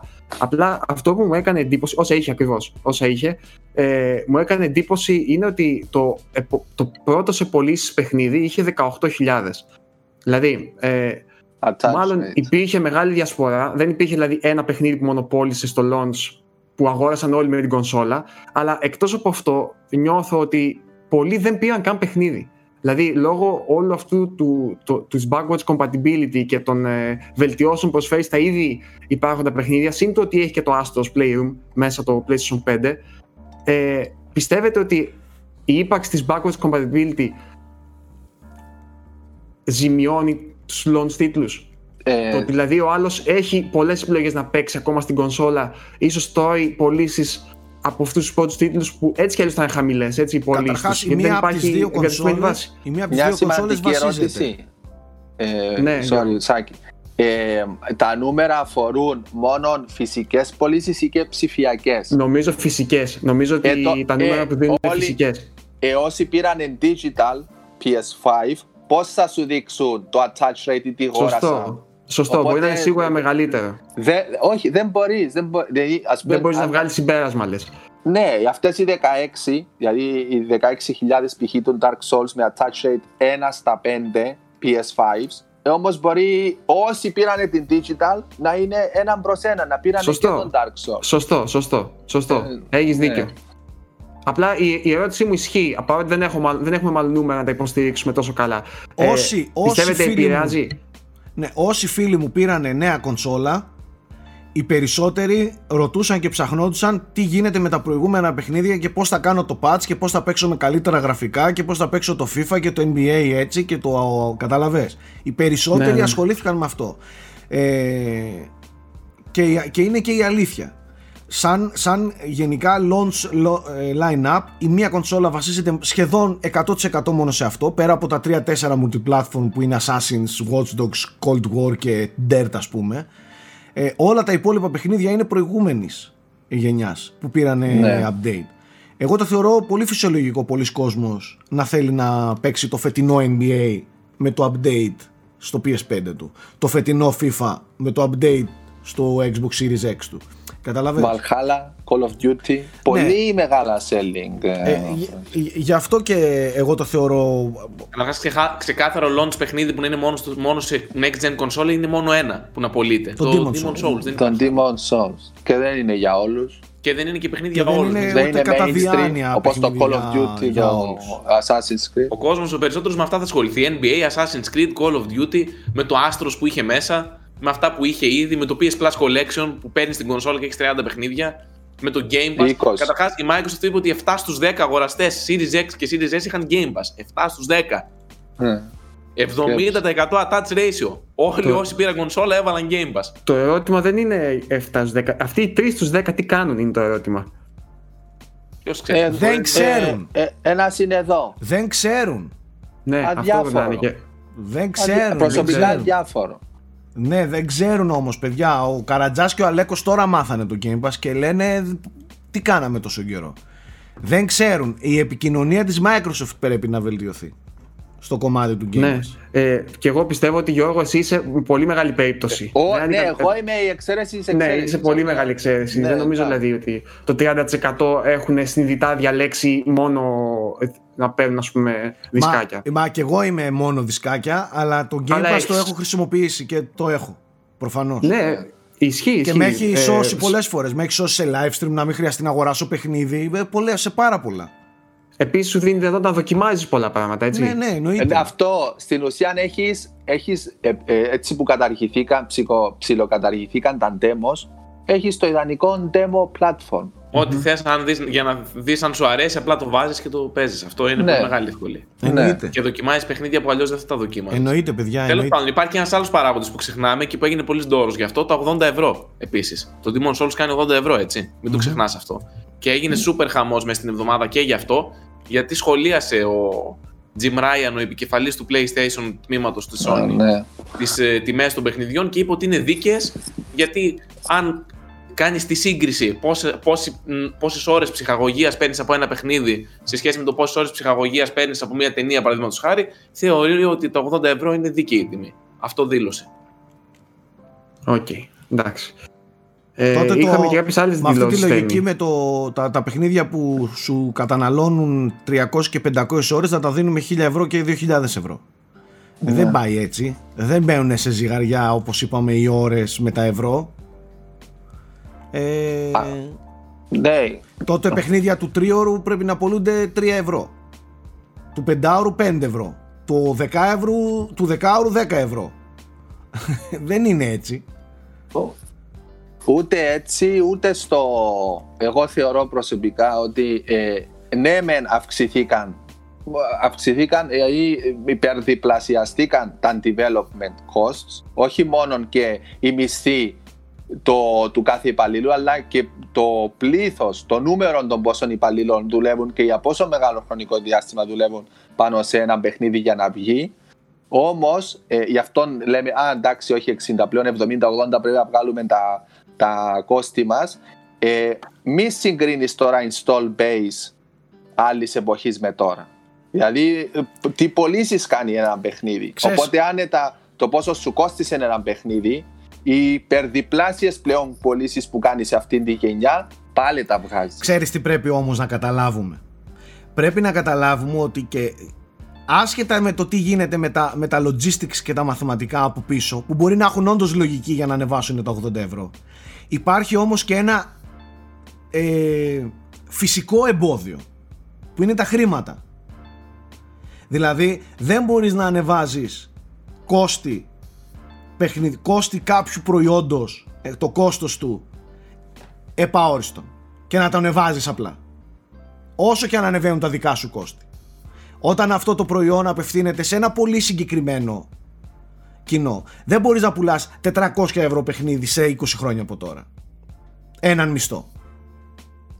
Δεν γίνεται να το Επίσης- πουλάς. Δηλαδή πρέπει να υπά- Επίσης- υπάρχει και ένα ηθικό και φυσικό φράγμα στη- στο κόστος της ψυχαγωγίας μας. Δεν ξέρω αν με πιάνεις. Ναι, ναι, απόλυτα. Και νομίζω ότι το πιο εκνευριστικό σε όλο αυτό είναι ότι παρουσιάζουν μόνο την, από τη μία πλευρά το ότι δηλαδή αυξάνονται με τα, τα κόστη, αλλά δεν μας λένε ότι έχουν επίσης αυξήσει και τις πηγές εσόδων τους από χίλια δυο μέρη τα τελευταία δέκα χρόνια. Ακριβώς Ναι. Δεν αυτό. παίρνουν πλέον Γιατί έχουμε Δηλαδή, και δηλαδή- in-game ε, διαφημίσεις ε, ε, από παντού. microtransactions, διαφημίσεις, συνδρομές, ε, χίλια δύο πράγματα. Δεν είναι πλέον το ίδιο πράγμα όπως ήταν κάποτε. Όπου όσο πουλούσες το δισκάκι, ναι, αυτό το μετέφραζες σε αντίστοιχα κέρδη, ας πούμε κτλ. Γι' αυτό εμένα μου φαίνεται λίγο ύπουλη η κίνηση. Τώρα τι να πω, και σε εποχές που όλες οι εταιρείες ε, δείχνουν νούμερα ρεκόρ έτσι, στα κέρδη τους. Ναι. Οπότε δεν μου κολλάει καλά. να, ρε κάνουμε, παιδιά, να εντάξει. κάνουμε και ένα σχόλιο γιατί τόσο καιρό δεν μιλάμε και είναι- τώρα ξαφνικά ακούστηκαν οι τιμές της Sony γιατί δεν μιλάμε ποτέ για την απαράδεκτη πολιτική της Nintendo να μην ρίχνει ποτέ τις τιμές στα παιχνίδια της; Γιατί και αυτό, Όχι, είναι, απα- και αυτό ποτέ, είναι απαράδεκτο Εντάξει, απλά μετά που. Και αυτό είναι μετά από απαράδεκτο. 5-6 Τίποτε, χρόνια Nike. τα ρίχνει.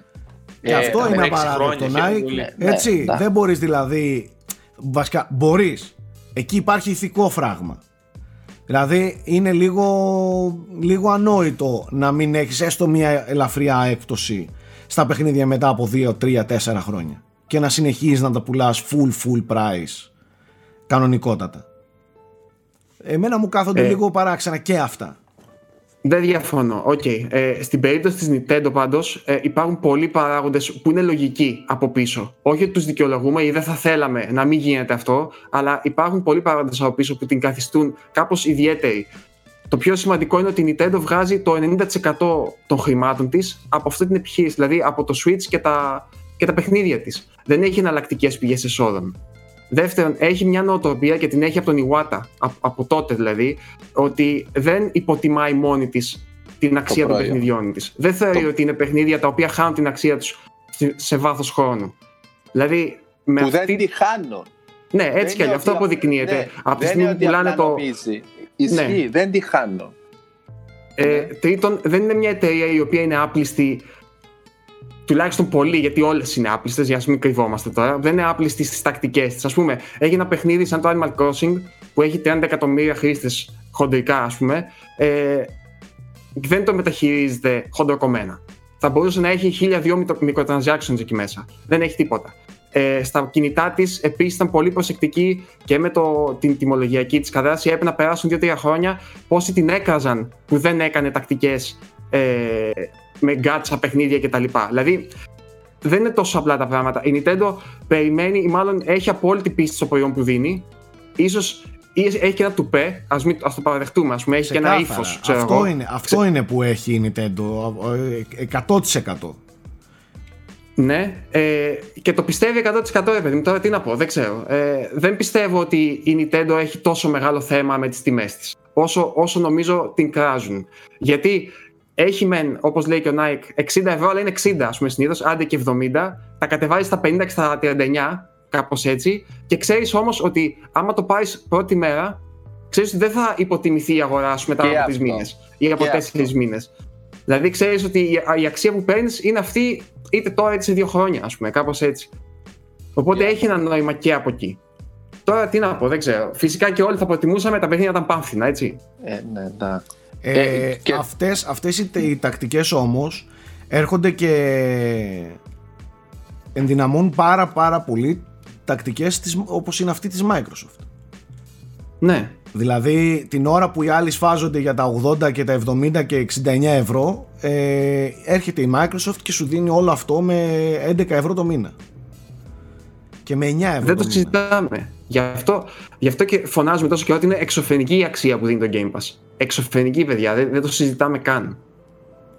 Είναι λίγο, λίγο παράξενες οι, οι Και εν τω μεταξύ, καταστάσεις μιας και, θα λέμε για μπερδευτεί Game κι Pass, άλλοι. είπε και η Sony, ενώ στο παρελθόν είχε δηλώσει ότι ε, δεν μας συμφέρει, δεν έχει λογική για τα, δι- για τα δικά μας δεδομένα μια, ένα μοντέλο τύπου Game Pass. Παρ' όλα αυτά τώρα, λίγους μήνες μετά, αυτά τα είχε πει το Σεπτέμβριο, αν θυμάμαι καλά, ε, τώρα ο Jim Ryan ήρθε και δήλωσε ότι θα έχουμε νέα σχετικά με τον Game Pass ανταγωνιστή μας κάποια στιγμή στο μέλλον. Μάλιστα. Οπότε μάλλον και η Sony φαίνεται να ετοιμάζει κάτι αντίστοιχο. Τώρα θα είναι δεν Game Pass, γινότανε, Game δεν Pass, γινότανε να την αφήσει έτσι μόνη της. θα είναι επέκταση του PS Now, δεν ξέρουμε, αλλά ναι. δεν όντως γινότανε παιδιά να την αφήσει έτσι. Και να σας πω κάτι, ε, και πολύ καλά θα κάνουν να φέρουν και εδώ ανταγωνισμό. Να μην παίζει μονοπόλιο καμία εταιρεία σε, σε κάποιο στρατόπεδο, σε κάποιο γήπεδο. Ας φέρουν και εκεί ανταγωνισμό απέναντι στο Game Pass. Ναι. Ισχύει, μόνο, μόνο οι Μο- καταναλωτές θα ε, υποφεληθούν. μόνο εμείς θα κερδίσουμε όλοι, 100%.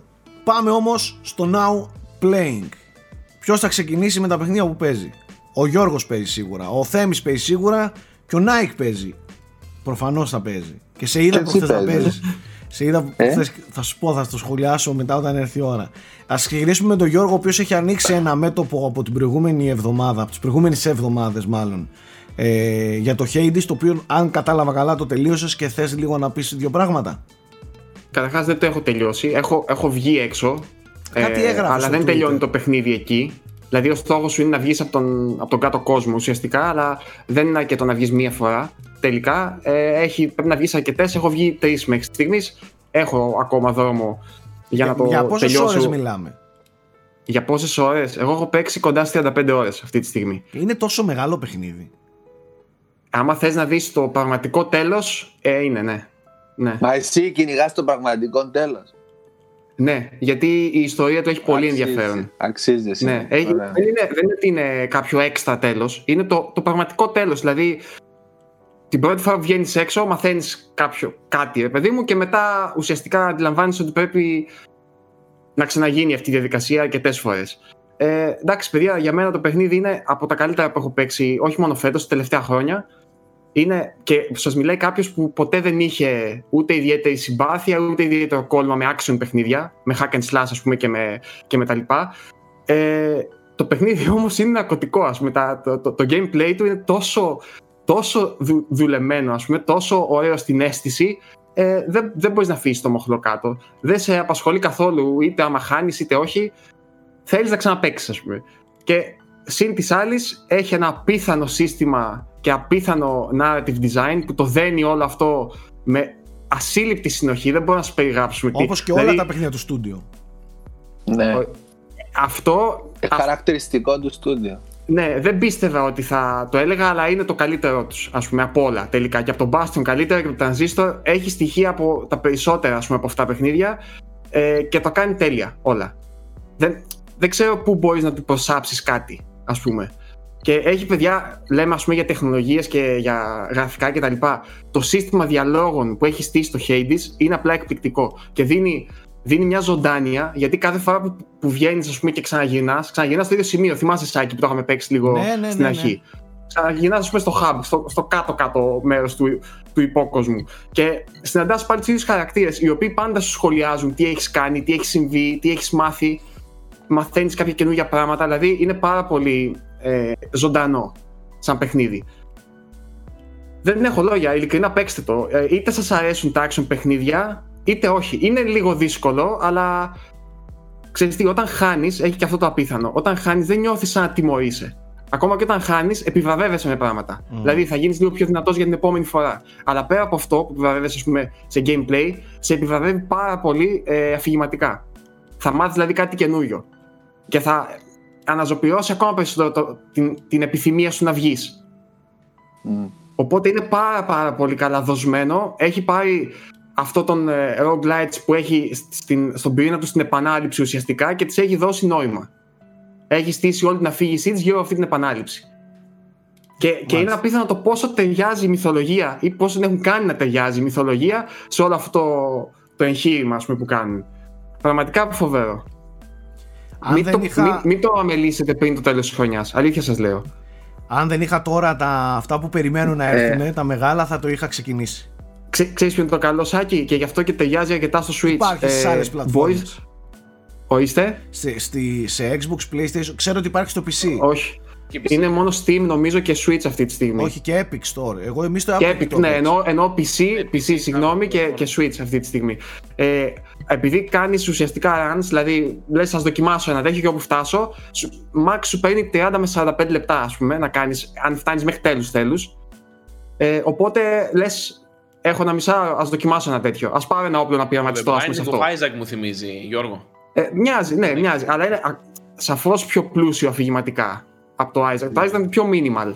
Είχε με, και αυτό έτσι μια ωραίο δέσιμο, αλλά αυτό ξεφεύγει. Δηλαδή, έχει κανονική ιστορία με θέματα ε, τα οποία εκτελήσονται, έχει σχέσεις που αναπτύσσονται, ε, έχει side quests μέσα σε αυτό. Δηλαδή, είναι πραγματικά πολύ δουλεμένο. Και από ό,τι διάβασα μετά, τους βοήθησε πάρα πολύ το early access. Δηλαδή το ότι το έπαιξαν πολλοί παίχτε και τους έδωσαν ανατροφοδότηση, τους βοήθησε πάρα πολύ για να βελτιώσουν κάποια κομβικά πράγματα. Ή ας πούμε το να διορθώσουν διαλόγους που μπορεί να επαναλαμβάνονταν. Οπότε το σύστημα με τους διαλόγους έχει, έχει γίνει στην εντέλεια πλέον. Δεν ακούς ποτέ, που το έχω, έχω νομίζω κάνει 34 πλέον προσπάθειες. Ε, σε καμία από τις 34 δεν έχω ακούσει ίδια απάντηση. Οπότε σκεφτείτε. Απίστευτο. Απίστευτο. Σας το προτείνω, παιδιά, ανεπιφύλακτα. Ελπίζω κιόλας, επειδή έχει πάει πολύ καλά εμπορικά, ελπίζω να κάνουν και κοντά στα Game Awards και τώρα με την Black Friday κάποια έκπτωση. Το παιχνίδι κοστίζει νομίζω 20 ευρώ αυτή τη στιγμή. Ε, άμα τυχόν το βρείτε και με έκπτωση, μην το σκεφτείτε καν. Δοκιμάστε το. Ωραία. Μας έχεις ψήσει. Ναι, άμα θέλετε τώρα να πω και για το Age of Calamity, δεν έχω πρόβλημα. Ό,τι θέλετε εσείς. Πες μας. Το οποίο έγραψα ένα review. Πες ε, μας είναι ένα πολύ, πολύ τίμιο, πολύ δουλεμένο, πολύ καλό στο είδος του παιχνίδι Warriors, δηλαδή στο ύφος των Dynasty Warriors που ξέραμε. Έχει και. Iron Warriors, έτσι. Ναι. Iron Warriors είναι... Calamity. Μπράβο. Είναι ουσιαστικά συνέχεια, συνέχεια στην ίδια σειρά, ας πούμε, το Iron Warriors, αλλά έχει το, το πολύ ενδιαφέρον κομμάτι ότι βασίζεται στο σύμπαν του Breath of the Wild. Ε, είναι, στέκεται μάλλον σαν prequel αφηγηματικά στο, στο Breath of the Wild με την έννοια ότι βιώνεις τη μάχη που έκαναν όλοι αυτοί οι χαρακτήρες που εσύ συναντάς νεκρούς ή παγιδευμένους στο Breath of the Wild ε, για το Hyrule ας πούμε και είναι πολύ ωραίο με την έννοια ότι τα βιώνεις από πρώτο χέρι, αλλά δεν είναι ακριβώς prequel. Αυτό δηλαδή θέλω να το τονίσω λίγο, μην τυχόν το πάρετε με την έννοια ότι θα νομίζετε ότι θα δείτε ακριβώς τα γεγονότα που έχετε στις αναμνήσεις σας. Είναι μεν prequel, δηλαδή δραματίζεται κατά αλλά είναι μια εναλλακτική έκβαση και ιστορία αυτών των γεγονότων. Δεν, το παιχνίδι δηλαδή, δεν τελειώνει με την αρχή του Breath of the Wild. Ναι. Οπότε αυτό να ας το τονίσω. Τώρα αφηγηματικά έχει κάποια πολύ καλά στοιχεία. Έχει και κάποια άλλα τα οποία εμένα με ξύνησαν λίγο. Γενικά σαν ύφος είναι πολύ επικό. Δεν είναι αυτό το λίγο πιο λεπτό, μελαγχολικό που είχε το Breath of the Wild κτλ. Είναι ταιριαστά μεν επικό. Ε, δεν νιώθεις ότι πάντα το κερδίζει αυτό, αυτή την επικότητα. Ξέρεις, κάποιες φορές φαίνεται λίγο πιεσμένη. Ε, αλλά σίγουρα άμα είσαι fan του Breath of the Wild ή είσαι fan των Warriors παιχνιδιών, δεν το συζητάω, πρέπει να το παίξεις. Αυτό που είναι πολύ εντυπωσιακό και γίνει φοβερή δουλειά είναι πώς έχουν μεταφερθεί οι χαρακτήρες όλοι ε, στο gameplay της σειράς. Δηλαδή έχουν τρομερές κινήσεις, έχουν πολύ λεπτομέρεια και στην προσωπικότητά τους και στο πώς μεταφράζεται στη μάχη τους. Ε, και έχει και πολλούς χαρακτήρες, δεν είναι δηλαδή τρει-τέσσερι. Είναι καμιά δεκαετία εκεί πέρα και είναι όλοι φτιαγμένοι με πολύ μεγάλη λεπτομέρεια. Οπότε, αν σας αρέσει αυτή η ποικιλία στις μάχες και το λίγο cool ε, ο λίγο cool χαμός που γίνεται με το, στα Warriors παιχνίδια ε, είναι μια χαρά. Απλά μην περιμένετε κάτι. Δεν είναι δηλαδή το παιχνίδι που θα έλεγα σε κάποιον που δεν του αρέσουν τα Warriors παιχνίδι απέξτο. Mm. Αυτό είναι το, το, ο αστερίσκος που βάζω που, είχαμε. Ένας ο οποίος είναι φαν των Zelda και θα ήθελε να δει αφηγηματικά πώ κινείται το παιχνίδι, αξίζει. Αξίζει. Ε, και έχει πολύ ωραία μουσική που πατάει πάνω στις συνθέσεις του, του Breath of the Wild και έχει και δικές του. Αλλά να είσαι όντως φαν του Zelda, έτσι. Όχι περιστασιακά μου αρέσει το, το παιχνίδι να παίζω, ας πούμε, ένα Zelda. Κατάλαβες τι εννοώ; Αν έχεις κάποιο ενδιαφέρον στην αφήγηση, όντως να δεις πώς στέκει, τι συνέβη, λεπτομέρειες δηλαδή. Ωραία. Ε, ε Nike, εσύ έχεις πλέον και τις δύο κονσόλες. Σε είδα έπαιζες mm. Sackboy, σαν κάτεψε. Ε, ναι, ναι. Τι είναι, ναι. Ε. Πέντε η ώρα κάπου, τέσσερις η ώρα κάπου σε πέτυχα online και έπαιζε σε Sackboy. Ε, όχι Sackboy, συγγνώμη. Άστρος. Ναι. Ε, το πήρα το PS5 στο launch και προφανώς ε, ασχέτως τι άλλον έχω στο PS5 με αυτό θα, σε, θα ξεκινούσα γιατί αναδεικνύει κάνεις μια σωστή γνωριμία με το DualSense. Και Demons όμως και... είδα να παίζεις. Τώρα, ε, μετά το Sackboy, μετά το Astros, sorry, μετά το Astros, ναι, Demon Souls, ναι. Mm-hmm. Αλλά ας τα πάμε με τη σειρά. Ε, άκουγα τις περιγραφές, τι κάνει τον DualSense ξέρω εγώ, αλλά άλλο να το ακούς και άλλο όντως να το παίρνεις στα χέρια σου τον DualSense και να το βιώνεις ε, σε πρώτη φάση. Σε, ε, όντως είναι ε, θαυμαστικό, εκπληκτικό τον DualSense, δηλαδή έχει σημεία που μπορείς να παίξεις και με κλειστή την οθόνη. Μόνο από το feedback του DualSense ξέρεις και αν αλλάξει μενού και πού πήγες και αν πάτησες πάνω σε platform και πού πήδηξες και τα πάντα, δηλαδή και τι κάνεις. Τόσο καλό το feedback.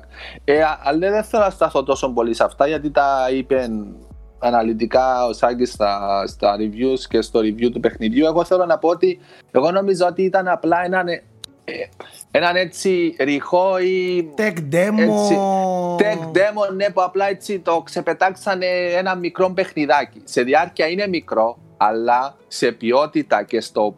Ο χειρισμός του με, με εντυπωσίασε πάρα πολύ. Σε συνάρτηση με τον DualSense, δηλαδή το πόσο σφιχτοδεμένο, καλοδουλεμένο είναι και το platforming και η απόκριση του, του Astros και όλα, ε, είναι σκέτσι απόλαυση. Δηλαδή έχει και speedruns και είναι απόλαυση να κάνεις το speedrun. Ε, ταυτόχρονα είναι και ένα πολύ ωραίο και νοσταλγικό ταξίδι πίσω στο χρόνο με όλες τις πλατφόρμες του PS5 με τα collectibles που βρίσκεις αλλά και διάφορα έτσι σκηνικά που σαν περπατάς μπορείς να δεις ένα σκηνικό Easter από έναν άλλο, Easter egg από έναν άλλον αγαπημένο σου franchise που ήταν στο, στο PlayStation. Τρει-τέσσερι ώρες είναι max, δηλαδή η πλατίνα ήταν 4 ώρες. Αλλά ναι, είναι, είναι το ιδανικό ξεκίνημα. Για να δεις τι σε περιμένει γενικά στο, στον κόσμο του, του PlayStation 5 μέσω του DualSense. Ε, μετά ε, ήθελα να δοκιμάσω και ένα ε, παιχνίδι του PS4.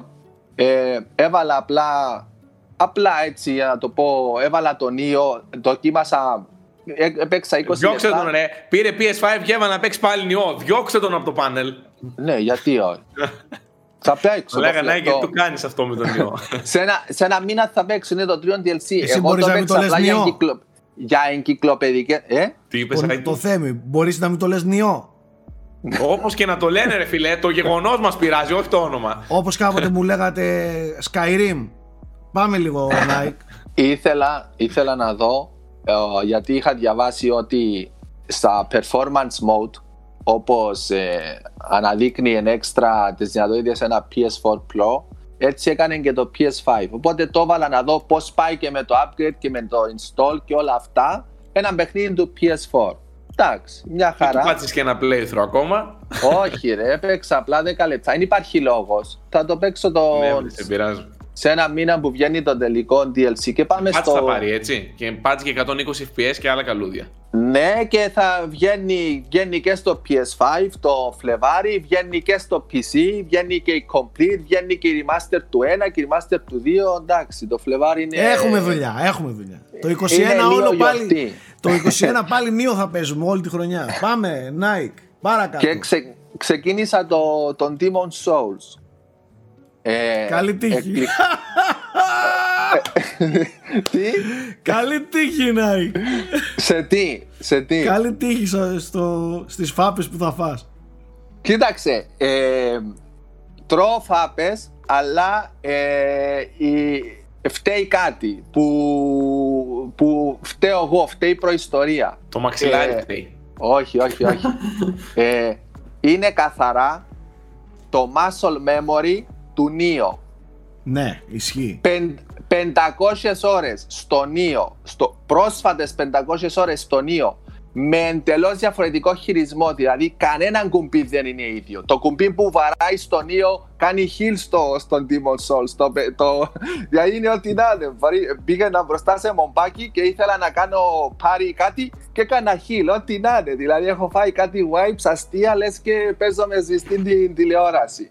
Οπότε στην αρχή είναι έτσι λίγο, ξέρεις, μπήκα έτσι να μπω στο κλίμα να πω «Ε, τώρα ξέχαστα όλα αυτά, παίζεις, παίζεις άλλο χειρισμό, φέρ, τα, φέρ το νου σου, πάρ τον όπου τον έχεις, ε, ξεσυνήθισε τον ή ξέχαστο και παίξε αυτό». Ε, φοβερό, ε, η ατμόσφαιρα, η δουλειά που έχει κάνει η Blue Point είναι φοβερή και στον ήχο και στα εφέ 160 frames, εντάξει, ε, το χρειάζεται, είναι απόλαυση. Ε, το κάθε χτύπημα το νιώθεις. Ε, εντάξει. Απλά ε, έχει και το, το Νίο, μου έδωσε και κάτι, δηλαδή μετά το Νίο, το Νίο είναι διαφορετικό από τα, από τα Soulspawn, αλλά έχει τόσο βάθος σε τόσα πολλά σημεία που είναι, είναι καλό ρεχτικό για να εντρυφήσεις μετά στο, στον Demon Souls. Δηλαδή όλα αυτά που μπορεί έναν ε, που πρωτομπαίνει σε αυτόν το, το franchise να τον πελαγώσουν, να τον χαντακώσουν, να μην ξέρει από πού να ξαναξεκινήσει να, να μαθαίνει πράγματα. Ε, έχω μια πολύ γερή βάση. Οπότε δεν με πνίξανε όλα αυτά τα synergies ή Κοίταξε, το, το, το Demon Souls είναι, είναι έτσι κι αλλιώς από τη φύση του εντελώς απογυμνωμένο από τέτοια. Ε, Ναι. Δεν χρειάζεται κάτι, δεν χρειάζεται κάποια επιστήμη ε, για, να, για να μάθεις να παίζεις. Ε, είναι Ε, ξεκάθαρο το πώς λειτουργεί, λειτουργούν οι μηχανισμοί. Δεν Ναι, είναι όπως κοίταξε. είναι το Neo που σου πετάει 800 μενού, 800 ε, mechanics και δεν ξέρεις τι και πώς. Το 2 ας πούμε με, ένα με, με, με έχασε από αυτό και μόνο. Σίγουρα. Το, το Demons είναι Αλλά- απλό. Έχεις τα σοουλάκια σου, κάνεις λε- upgrade τα, τα level σου ε, και το όπλος σου για, στην αρχή. Ναι, στην αρχή, αλλά και πάλι, εγώ κοίταξε, εγώ έχω βγάλει, εγώ έχω ρίξει έναν boss μόνο. Δηλαδή τώρα είμαι στο 2-1. Αλλά ήδη επειδή βλέπω ότι α, δεν μπορείς να, να σηκώσεις όποιο όπλο και να το κρατάς όσο, όπως θέλεις, γιατί προφανώς πρέπει να έχεις φτάσει στο το attribute σου Ναι, ναι, εκεί ναι. που πρέπει. Δηλαδή δεν απορείς. Ένας που ε, έπαιξε νίο ξέρει γιατί ή τι. Ή, ή τα, τα extra bonus ή σε ποιο χέρι να, να πιάσεις τι, ώστε να, να σε βοηθήσει να σου μπουστάρει είτε το Magic είτε το Miracle είτε οτιδήποτε. Οπότε εντάξει, έχω, πολύ, έχω καλές βάσεις. Σιγά σιγά με μπροστά την ασπίδα. Α, α, κάτι, κάτι που μου αρέσει πολύ, κάτι που μου αρέσει πολύ είναι πόσες παγίδες έχει. Έχει τις περισσότερες παγίδες από όσα έχω παίξει. Είχε τον Bloodborne, είχε τον Neo, το Sekiro όχι τόσες, το Neo 2 ακόμα πιο λίγες. Εδώ είναι όλων παγίδες. Κάτσε ακόμη. Κάτσε ε; ακόμη. δεν έχεις πάει στους κόσμους παγίδες. ναι, ξέρω, εντάξει, εκεί εντάξει. Ε, δεν δηλαδή... έχεις παίξει εσύ τον Dark Souls 1 το, το έχεις παίξει; Το, ε, όχι. Πώς το όχι. λέγανε, ε, Sense Fortress, πώς το λέγανε, ρε Σάκη, κόλλη στο μυαλό μου. Με τα μαχαίρια που έπρεπε να περάσεις από κάτι γραμμούλες και ναι. Άστο, δεν έχεις δει τέτοιο. και ήταν περιοχή που είχε και το πιο έντονο PvP. Πήγαινες, προχωρούσες στα μαχαίρια, έτρωγες και ένα invade. Ναι. Λοιπόν, θα σας πω κάτι. Να έχεις τελειώσει για τον Demon. Ε, ε, εντάξει, αυτό είναι. Εντάξει, ό,τι, ό,τι έχει ακουστεί τόσα χρόνια για αυτόν το franchise, ναι, έρχεται και αυτό και το επιβεβαιώνει. Το κάνει ακόμη πιο έντονο γιατί το φέρνει και στη νέα γενιά με όλα τα καλούδια του και η ατμόσφαιρα, ο ήχος, όλα αποτυπώνονται πλέον σε όπως το αξίζει αυτού του franchise. Ε, εγώ το τελείωσα το παιχνίδι ή μάλλον για να το θέσω καλύτερα είμαι ακριβώς στην, στην πόρτα του τελευταίου τελευταίου boss κάτω. Και τρώω ξύλο. Όχι, όχι, δεν τρώω καθόλου ξύλο. Ε, απλά δεν το τελειώνω γιατί θέλω να παίζουμε με τον Αλέκο μαζί co-op. Γιατί το ξεκίνησε αυτός και έχει πλάκα να πηγαίνω στον κόσμο του και να, και να τον βοηθάω ε, να χαβαλιδιάζουμε. Ε, έλα και στο δικό μου. Ε, ευχαρίστως. Ακούστε τώρα τι βιώσαμε χθες με τον Αλέκο. Έτσι. Ε, καταρχάς το review θα έρθει σύντομα. Αύριο μεθαύριο θα το έχετε το review. Από μένα. Ακούστε τώρα τι κάναμε με τον Αλέκο. Θυμάστε πώς λειτουργεί το co-op στο Demon Souls το, τα, το, τα παιχνίδια αυτά λειτουργούν ως εξής. Πρέπει ο παίκτης ο ένας να αφήσει sign στο έδαφος ναι. του ίδιου κόσμου, στον σερβερ στον ίδιο πρέπει να είσαι, ε, να αφήσει sign λοιπόν και να πάει ο άλλος παίκτης να βρει αυτή τη sign και να τον φέρει να τον τραβήξει στον κόσμο του. Δεν έχει αλλάξει τίποτα σε αυτό. Δεν μπορείς να κάνεις ναι. όποτε γουστάρεις. Ε, να κάνεις ε, co-op όποτε γουστάρεις ε, πρέπει Μέσω να μην... του password το password, βάλεις... το password λειτουργεί ως εξής. Σου αφήνει να βλέπεις μόνο το sign αυτού νου και αυτό στο δικό σου. Αν έχετε ίδιο password. Που ναι, σημαίνει ότι δηλαδή, μπορείς να αφήσεις... το πρόβλημα που είχαμε εμείς ας πούμε με τον Γιώργο όταν παίζαμε Demon Souls το 2009 ήταν, άφηνε, άφηνε κάπου την, ε, τη sign του και τον προλάβαινε άλλος. και πηγαίναμε ναι, και ναι. κρυβόμαστε και κρύβαμε σε πιο παράξενα Τις κατηγορίες, ξέρω εγώ. Τι ναι, αυτό τώρα μπορείς να το προσπεράσεις βάζοντας κωδικό. Ναι, σημαίνει... ναι, μπορείς να του βάλεις παντού. Τους κωδικούς, ε, τις υπογραφές. Δεν μπορείς, όχι, όχι, δεν μπορείς να βάλεις. Όχι, απλά μέσω κωδικού είναι ακόμη πιο άμεσο. Είναι μπαμ μπαμ. Είναι κάνει σερβερ δικός σου. Όχι, όχι, δεν είναι έτσι. Δεν είναι έτσι. Πάλι, πάλι μπαίνεις στη λογική του κάνω co-op παραδοσιακά με το παιχνίδι. Απλά το sign σου δεν το βλέπει άλλος, το βλέπει μόνο δικός σου φίλος. Α. Πρέπει να έχετε κοινό password. Δεν είναι ότι αλλάζει τους κανόνες. Πάλι δεν δηλαδή, αλλάζει σε ένα σημείο απογορεύεται το κόμπ, δεν, δεν, ηλα... δεν αλλάζει τίποτα, δεν ε, έχει ναι, game invites, δεν έχει τέτοια πράγματα. Αν το δεις, το είδες. Το απογοητευτικό και μέχρι στιγμής το επιβεβαιώσαμε είναι ότι δεν μπορείς να κάνεις co-op από την αρχή του level. Πρέπει να είσαι έξω από την πόρτα του boss. Είναι ξεκάθαρα signs για να, για να σε βοηθάνε στα boss. Και όχι για να παίξεις όλο το παιχνίδι παρέα μαζί. Ε, ωστόσο, το κάναμε αυτό με τον Αλέκο. Ακούστε όμως τι απίστευτο πράγμα έχει. Πριν ανακαλύψουμε με τα password και τα λοιπά, προσπαθούσαμε να συνεννοηθούμε πού να αφήσει το sign. Και έρχεται μαλάκες και τώρα θα του δώσω τα εύσημα που του αξίζει. Έρχεται το share screen του PS5 που μπορείς να βλέπεις του φίλου σου την οθόνη είτε picture in picture μέσα στο δικό σου είτε με side εικόνα δίπλα και είναι ό,τι καλύτερο μας έχει συμβεί σε co-op παιχνίδια σαν το Demon ναι. Souls. Έβλεπα ακριβώς που είναι ο Αλέκος, ακριβώς τι κάνει ο Αλέκος, στην δικιά μου μικρή οθονούλα κάτω. ε, και ξέραμε πού να αφήσει και το έλεγα. Εδώ άφησε ακριβώς εδώ άφησε σε βλέπω τι κάνεις. Πήγαινε εκεί. Απόλαυση θυμήθηκα τα δικά μας χρόνια με τον Γιώργο που παίζαμε τον Demon Souls. Παιδιά αισθάνθηκα Τώρα... Και μέσω Skype έτσι μιλούσαμε, κάτι τέτοιο. Μιλούσαμε μέσω Skype, ναι. Ε, ναι, δεν είχε πάρτι. Όχι, όχι, όχι, ούτε καν. Και νομίζω δεν ήταν καν Skype, ήταν MSN. Μπορεί. ε, και που λέτε, μου θυμήθηκα, θυμήθηκα ξανά όλα εκείνα που είχαμε βιώσει με τον Γιώργο. Επιβεβαιώνω για ακόμα μια φορά στο δικό μου το μυαλό ότι το remake είναι μια χαρά remake γνήσιο και χωρίς να πειράζει το, το, το βασικό κορμό των, του, του Demon Souls. Ε, κανα δυο όπως είπα και την προηγούμενη εβδομάδα δυο τρία μικρά πραγματάκια μπορεί λίγο κάποιους να τους ξυμίσουν όπως είναι τα voice overs σε κάποιους χαρακτήρες. Γιατί σε κάποιους άλλους είναι πολύ καλύτερα. Έτσι. Κάνα δυο τέτοιες μικρές χαζομαρούλες από εκεί και πέρα είναι ένα κανονικό γνήσιο ε, remake. Ο, ο Nike το έθεσε πριν ε, τέλεια ε, τώρα βλέπεις το παιχνίδι όπως του αξίζει, τώρα βιώνεις τη σαπίλα αυτή του κόσμου όπως ακριβώς ε, μπορεί να αποτυπωθεί με τα γραφικά αυτά του στο PS5 ε, και πραγματικά ασύλληπτη δουλειά από την Blue Point στο πώς μετέφεραν το, το παιχνίδι. Ε, θέλω να πω ότι το Demon Souls μου, μου υπενθύμησε ότι είναι ότι είναι το, το, το, το πιο σκατένιο από όλα τα Souls. Ε, ρο.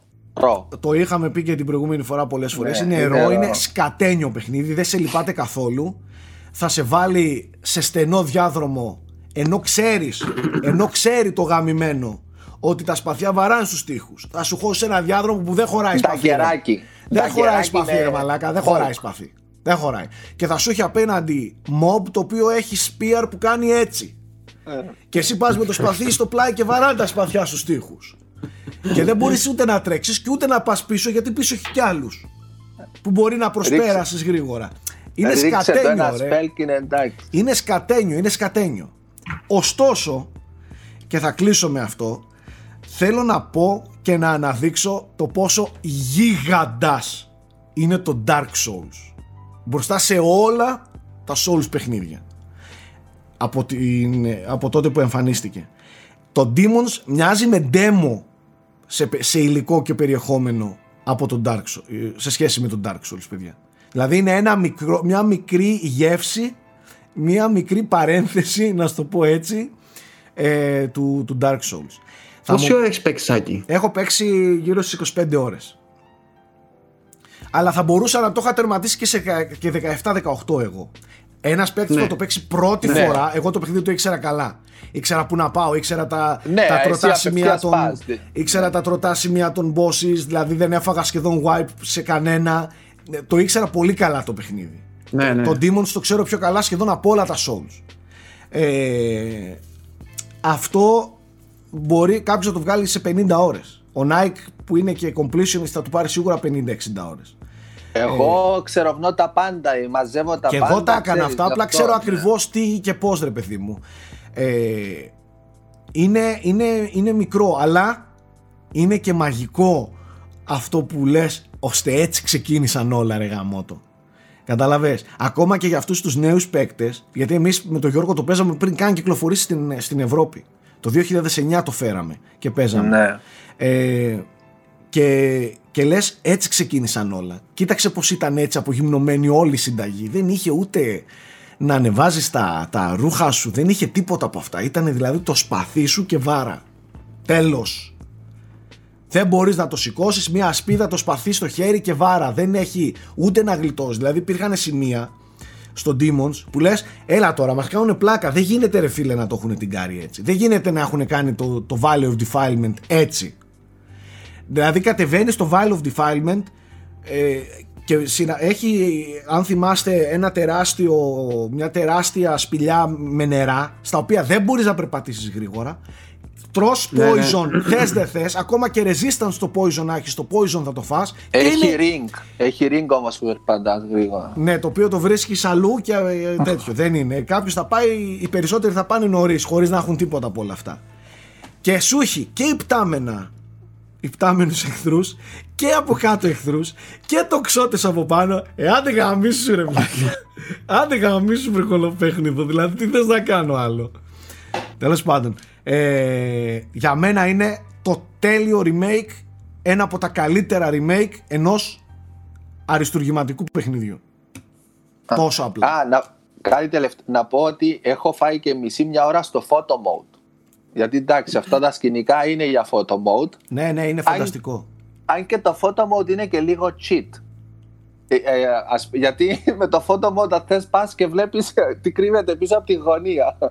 Αλλά εμένα το photo mode συγκεκριμένα με βοήθησε σε ένα σημείο γιατί ένα collectible δεν το ξέρα. Στην Πολετάρια ανέβηκα σε ένα μπαλκόνι και ήθελα να κάνω, να κάνω zoom out να βγάλω το χαρακτήρα πάνω στο μπαλκόνι και βλέπω κάτι και κρέμεται και λέω τι είναι αυτό και α και βαρά στην αλυσίδα και πέφτει και είναι collectible και τότε από το photo mode δηλαδή εντάξει λίγο, λίγο χάρηκα αλλά λίγο ξενέρωσα που δεν, Ναι. δεν υπάρχουν μου collectables σποίλαρε, μου σποίλαρε το Άκουσέ photo με, mode κάτι. άκουσέ με βρε παλιονίο Δεν υπάρχουν collectables στα Souls παιχνίδια Υπάρχουν, Loot. υπάρχουν χρήσιμα πρα- για τη ζωή σου αντικείμενα ναι εντάξει Δεν υπάρχουν καρτούλες και αγαλματάκια εδώ πέρα ή θα, ή θα έχει κάτι που θα σου σώσει τη ζωή Ή κάτι που μπορεί να μην το χρειάζεσαι Αλλά όχι τέτοιο ναι εντάξει Τέλος Μάλιστα. πάντων. Ε, για να τελειώσω και με τα υπόλοιπα δικά μου, εγώ τελείωσα και το Sackboy, το οποίο το έπαιξα στο 90% του χρόνου μου με την κόρη μου. Θεωρώ το Sackboy το ίδιο. Είχα πολλά χρόνια να ευχαριστηθώ τόσο πολύ Little Big Planet. Ε, είναι το ίδιο διασκεδαστικό, αν και έχει αλλάξει η δομή με αυτό το λίγο πιο Super Mario 3D σκηνικό με το κεντρικό hub που πρέπει να μαζέψεις τις σφαίρες κτλ. Όπως και να έχει. Το, το παιχνίδι το είχα δικήσει πολύ στην αρχή. Το είχα πει πολύ απλό στο κεφάλι μου, πολύ εύκολο. Ε, ίσα ίσα είναι το ακριβώς αντίθετο από ένα σημείο και μετά. Πολύ ωραία πρόκληση, πολύ ωραία ε, κρυφά μυστικά σημεία, πολύ μεγάλη ποικιλία στους κόσμους και στους μηχανισμούς ε, και στα εργαλεία τύπου Super Mario να στο πω έτσι, ε, σαν το Odyssey που κάθε κόσμος έχει και το δικό του selling point στον εξοπλισμό ας πούμε ε, αλλού έχει π.χ. boomerang, αλλού έχει αυτό το hook που κρέμεσαι, σε άλλους έχει ε, να, να πάρεις άλλη μορφή. Θα δει, δεν θέλω να δώσω και spoilers, κάποιος μπορεί να θέλει να, να το δει.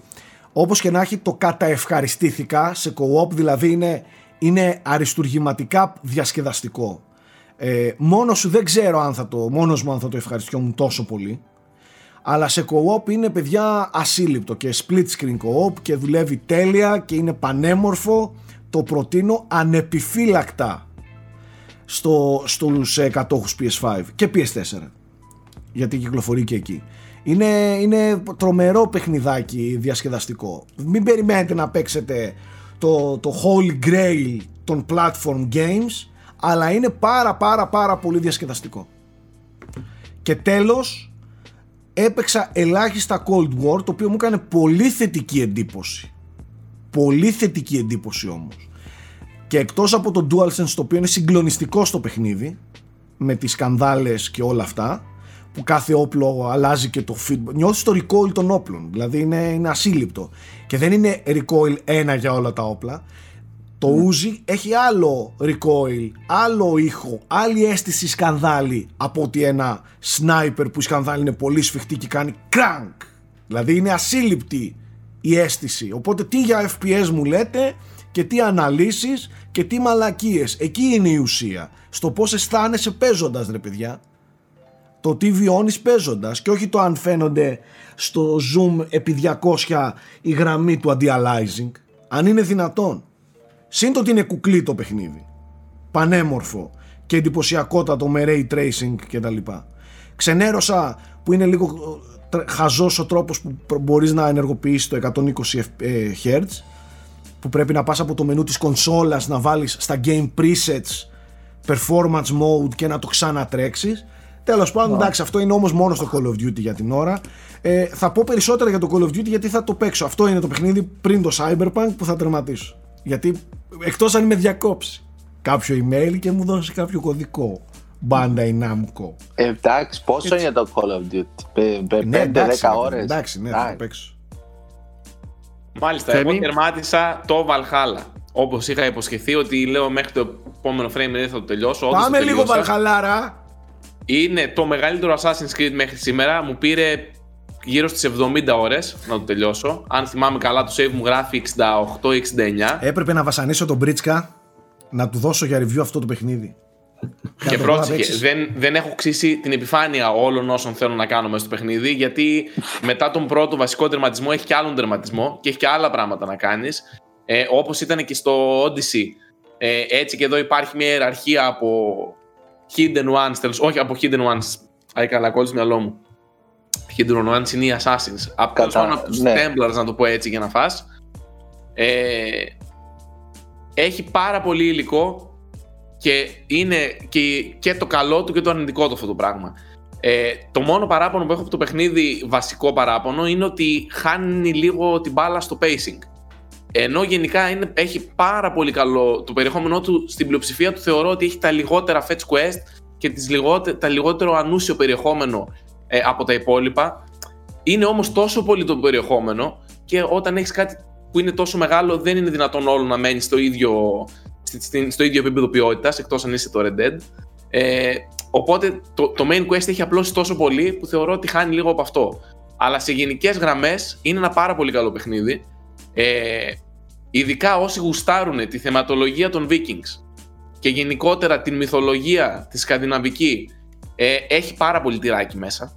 Έχει δηλαδή όλους τους ιστορικούς Viking, Ivar the Boneless ε, και πολλούς πολλούς άλλους που θα δείτε και μόνοι σας. Ε, έχει πάρα πολύ πράγμα από μυθολογία, έχει τα πάντα. Ό,τι χαρακτήριζε αυτή την εποχή το έχει. Για άλλη μια φορά το δυνατό του σημείο, όπως και με όλα τα παιχνίδια Assassin's Creed πλέον, είναι η εποχή και ο κόσμος. Ξεκάθαρα. Ε, λιγότερο πιστεύω θα σας προσελκύσει πλέον το στοιχείο Assassin's Creed ή με Assassin τέτοιο παρά και περισσότερο θα σας προσελκύσει η εξερεύνηση. Ξεκάθαρα. Μπαίνεις μέσα σε ένα τεράστιο κόσμο, ε, κλίμακα άνευ προηγουμένου, τεράστιο το παιχνίδι. Όταν λέμε τεράστιο, τεράστιο παιδιά. Έχει ολόκληρη την Αγγλία, έχει Νορβηγία, έχει άλλους χάρτες που δεν θέλω να αποκαλύψω. Άλλες περιοχές που πας, πέρα από την Αγγλία και την Νορβηγία. Είναι τεράστιο το παιχνίδι πραγματικά πληρώνεις 60 από 70 πόσο κάνει και τις 100 ώρες τις έχεις για πλάκα πλάκα. Ε, μου άρεσε που το κόμμα του ενώ γενικά έχει αρκεϊντοποιηθεί όλο το παιχνίδι πάρα πολύ είναι προς τιμήν του γιατί δεν σε βασανίζει. Μετά από λίγο στο Odyssey, ειδικά όταν ξέφευγαν τα levels και έπρεπε να ρίξεις φαρμάρισμα, ε, ή κούραζε λίγο. Δεν, βαρούσες, βαρούσες τους εχθρούς και δεν πέθαιναν. Εδώ δεν υπάρχει αυτό. Συνήθως με 3-4 hit τους, ε- τους έχεις τους εχθρούς. Ε, πολύ πιο ισορροπημένη δυσκολία. Η Ubisoft έχει μάθει και από το Origins και από το Odyssey και τον έχει δέσει πιο καλά τον κόσμο. Δεν έχει πηγενέλα ανούσια side quests. Έχει μόνο κεντρικά quests και τα world events, όπως είχα ξαναπεί νομίζω. Ε, πράγμα που δεν κουράζει. Γενικά είναι ένα πάρα πολύ καλό παιχνίδι. Έχει πολλά θέματα, Ωστόσο, μέσα στο, στο μεγαλείο του μεγέθους του νομίζω ότι χάνονται. Ε, δεν θα σας πρότεινα βέβαια να το παίξετε τώρα, γιατί έχει πάρα πολλά τεχνικά.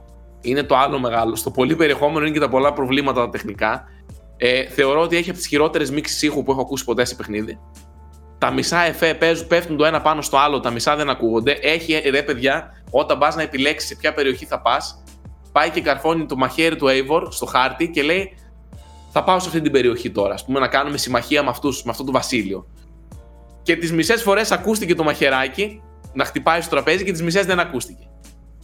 Δηλαδή, ρε, ρε Ubisoft, είναι ένα εφέ που, που είναι super main. Θα το δουν όλοι. Πώς γίνεται να σας ξέφυγε; Βλέπεις κάτι άλλες φορές να γίνονται, ξέρω εγώ, να πέφτει κάτι και δεν ακούγεται τίποτα. Δεν ξέρω. ε, Λίγο απογοητευμένος από τη μίξη του ήχου και από τα voice over. Γενικά το ηχητικό κομμάτι δεν. Τώρα τι άλλο να πω. Στα του gameplay έχουν προσθέσει και κάποια πράγματα από τα παλιά Assassins. Τα έχουν επαναφέρει τα οποία μου άρεσαν, όπως το ότι κρύβεσαι μέσα σε κόσμο για, για να περάσεις περιοχές με stealth. Ε, όπως το ότι το Hidden Blade το έχεις από την πρώτη στιγμή και ότι αν θέλεις να παίξεις stealth, μπορείς να παίξεις stealth. Δεν είναι τόσο παραμελημένο. Ωστόσο, άμα θες να παίξεις μάχες, μπορείς να παίξεις και μόνο μάχες. Το, πλέον είναι εντελώς ελεύθερη η δομή του και μπορείς να, να το παίξεις εντελώς όπως θες εσύ. Και δεν βασανίζεται και από τις βάσεις έχει βάσεις, θα κάνεις βάσεις, θα κάνεις ίδια quest, αλλά καμία σχέση με στο βαθμό που γινόταν στα προηγούμενα παιχνίδια. Και ένα τελευταίο καλό, τα λέω εντελώς συνειρμικά τώρα, δεν έχει συνοχή ο λόγος μου, τα λέω όπως μου έρχονται στο κεφάλι. Μα άλλωστε θα έρθει και ένα review αναλυτικό από σένα Ναι, σύντομα. Θα έρθει ένα review που θα τα δομήσω πιο καλά. Στην ιστορία του τέλος πάντων, το θέμα είναι ότι εσύ πας και χτίζεις, ξεκινάς μια καινούρια εκστρατεία στην Αγγλία. Και πας και μιλάς με τα διάφορα βασίλεια. Και εκεί είναι που αυτό που σας έλεγα με το μαχαιράκι, λέει: Πάω και κάνω pledge ότι θα πάω στο Wessex τώρα και θα προσπαθήσω να κάνω alliance με αυτό το βασίλειο. Ε, η ιστορία του πρακτικά έλεγα ότι χά- χάνει λίγο τη συνοχή της, γιατί δεν είναι όλα τα βασίλεια που πας, είναι 12 ή 13 κάπου εκεί, δεν θυμάμαι τον ακριβή αριθμό. Δεν είναι όλα κεντρικά κεντρικά, να το πω έτσι. Δεν ασχολούνται με το main plot, assassins και ξέρω εγώ τι. Ωστόσο, αυτή, αυτό το ότι πάω σε αυτό το βασίλειο, γνωρίζω νέους χαρακτήρες, ζω μια νέα εμπειρία, την τέλειωσα, φεύγω σε ένα άλλο βασίλειο. Μετά, νέοι χαρακτήρες, μια νέα εμπειρία, τους έχει δώσει ε, μια άλλη ελευθερία και σου δείχνει πολύ ωραίες ιστορίες. Και σου δείχνει πολύ ωραία την εποχή. Τη σειρά των βασιλείων την καθορίζεις εσύ; Ναι, ή είναι λαϊνία. την καθορίζεις εσύ. Κάθε φορά είναι 4-5 ανοιχτά και πας όποιο Αχα, θέλεις. ωραία. Ωστόσο, το καθένα έχει το δικό του level. Οπότε πάνω κάτω, Α, ξέρω εγώ, πας με τα level Εντάξει, σου. ναι, σε λίγο Έχει όμως σε ελευθερία. καθορίζεις. Δεν, δεν είναι τερμαγραμμικό. Ε, αυτό που ήθελα να πω ήταν, ας πούμε, ήταν ένα βασίλειο το οποίο ήταν όλη η δράση μέσα σε μια πόλη. Ε, και ήταν πάρα πολύ ωραίο. Ήταν πολύ νοσταλγικό. Φαινόταν ότι ήθελε να μιλήσει στους παλιούς φαν των Assassins. Εκεί πέρα ήταν καθαρά μόνο Assassination Missions. Πολύ ωραίο. Ήταν ένα άλλο βασίλειο. Έπρεπε να κάνεις κάτι παλιές παραδο... μια παλιά παράδοση και κάτι παλιές γιορτές, ας πούμε, της εποχής. Εντελώς διαφορετικό. Ε, μου άρεσε πάρα πολύ. Ε, Έχει πολύ ωραία ποικιλία στο πώς προσεγγίζεις. Δηλαδή δεν είναι μόνο πάμε assassi- μόνο assassination missions, πάμε μόνο βάσεις, μόνο τέτοια. Ε, και, και αφηγηματικά, επειδή ξεφεύγει κάποιες φορές από το main story και για να, κάνεις, να πάρεις τη συμμαχία σε αυτό το βασίλειο ασχολείσαι με τις, ιστορι- με τις ιστορίες συγκεκριμένων χαρακτήρων και όχι πάντα με τη μεγάλη μάχη Assassin's Templars, ε, τους έχει δώσει κάποια ωραία περιθώρια και έχουν κάνει ωραίες ιστορίες. Γενικά μου άρεσε. Το παιχνίδι μου άρεσε πολύ. Προτείνω μόνο να κάνετε υπομονή, να πάρει 3-4 patch, να διορθωθούν λίγο τα τεχνικά. Δεν θα φτιαχτούν όλα, δεν γίνεται να φτιαχτούν όλα, αλλά η κατάσταση θα διορθωθεί λίγο. Γενικά είναι καλό, είμαι ικανοποιημένος από το Valhalla εκεί που περίμενα ότι θα με απογοήτευε. Μάλιστα. Και πρακτικά νομίζω ότι πλέον κλείνει το κεφάλαιο ε, Origins Odyssey Valhalla και πάμε για κάτι άλλο στο επόμενο. Τουλάχιστον το τέλος αυτό μου έδωσε να καταλάβω το ότι ένα μεγάλο... σαν έβαλε μια τελεία να το πω έτσι και καταλαβαίνεις ότι έρθει κάτι άλλο τώρα. Α, για το τώρα λες. Δεν μιλάω Ως μόνο προς για το το τώρα, τώρα. Α, γενικά θα εντάξει. καταλάβεις ότι έκανε έναν ωραίο κύκλο. Α. Και μιας και μίλησες και για το τώρα, ε, μετά από πολύ καιρό γίνονται γεγονότα στο τώρα πιο ουσιαστικά. Ναι, Έχω έχω δια- παραμελημένος ναι. σε πολλά παιχνίδια. Βέβαια, το παράπονό μου είναι ότι έχουν χάσει την μπάλα πλέον. Ε, Δηλαδή, προσπαθώ όντως να ασχοληθώ με το lore του Assassins, αλλά δεν, δεν, δεν- έχει, έχει χαθεί μπάλα, πιστεύω. Ασχολιόμασταν κάποτε με τον Desmond, με την Juno κτλ. κτλ. Τους μισούς χαρακτήρες τους καθάρισαν σε κόμιξ. Τους άλλους. Έχει γίνει μπάχαλο. Δεν μπορείς δεν μπορείς να το παρακολουθήσει. Καλά, πλέον. Πρέπει να προφανώς κάνεις και δεν μεταπτυχιακό μπορείς να στα το Assassins. Όταν. ε, εννοείται, ρε Θέμη, έχει ανοίξει τόσο πολύ το lore. σε- Ναι, Έχει ανοίξει τόσο απλά. Εννοείται αφού. Φέρει από το ίδιο πράγμα που έπαθε και το. Το Halo. Halo. Δεν γίνεται να, τα, να βασικά γεγονότα και χαρακτήρες να μας τα δείχνει σε βιβλία. Τέλος πάντων. Το, κρα- εγώ κρατάω ότι το παιχνίδι τελικά δεν είναι μάπα, γιατί πολύ το Όχι, φοβόμασταν αυτό και ότι είναι μια Όσοι χαρά. γουστάρετε την εποχή και γουστάρετε τους Vikings, πιστεύω ότι αν το παίξετε σαν ένα παιχνίδι Vikings, θα το εκ- αγαπήσετε ακόμη πιο πολύ από ότι αν το Όπως και το παίξετε σαν- Assassin's σαν Creed με ένα τους Assassin's. πειρατές, το Black Όπως το Flag. Μια Black χαρά. Flag. Άψογο. Όσοι Ακριβώς. γούσταραν τους πειρατές, ήταν ωραίο. Α, Ή Άψογο. όπως και με το τέτοιο, όπως και με το προηγούμενο, με το Odyssey. Αν το έπαιζε σαν ένα RPG στην αρχαία Ελλάδα, περνούσες πιο καλά από ότι αν είχες στο μυαλό σου ότι θα πάω να παίξω ένα Assassins. Εννοείται. Τι- Την Πλέον έχει πετύχει πολύ ξεφύγει καλά από την αυτό εποχή. η σειρά και νομίζω ότι πρέπει να κρίνουμε τα παιχνίδια ειδικά αυτά, τα συγκεκριμένα, ε, αυτόνομα και μεμονωμένα και όχι πώς στέκονται σαν Assassin's Creed και τέτοια γιατί δεν νομίζω ότι είναι και ο στόχος τους αυτός. Περισσότερο θέλουν να κάνουν ταξίδι ιστορικά σε περιοχές, να δώσουν ένα ωραίο RPG και να έχουν και μία αυτή τη σύνδεση με τα Assassins. Αυτό.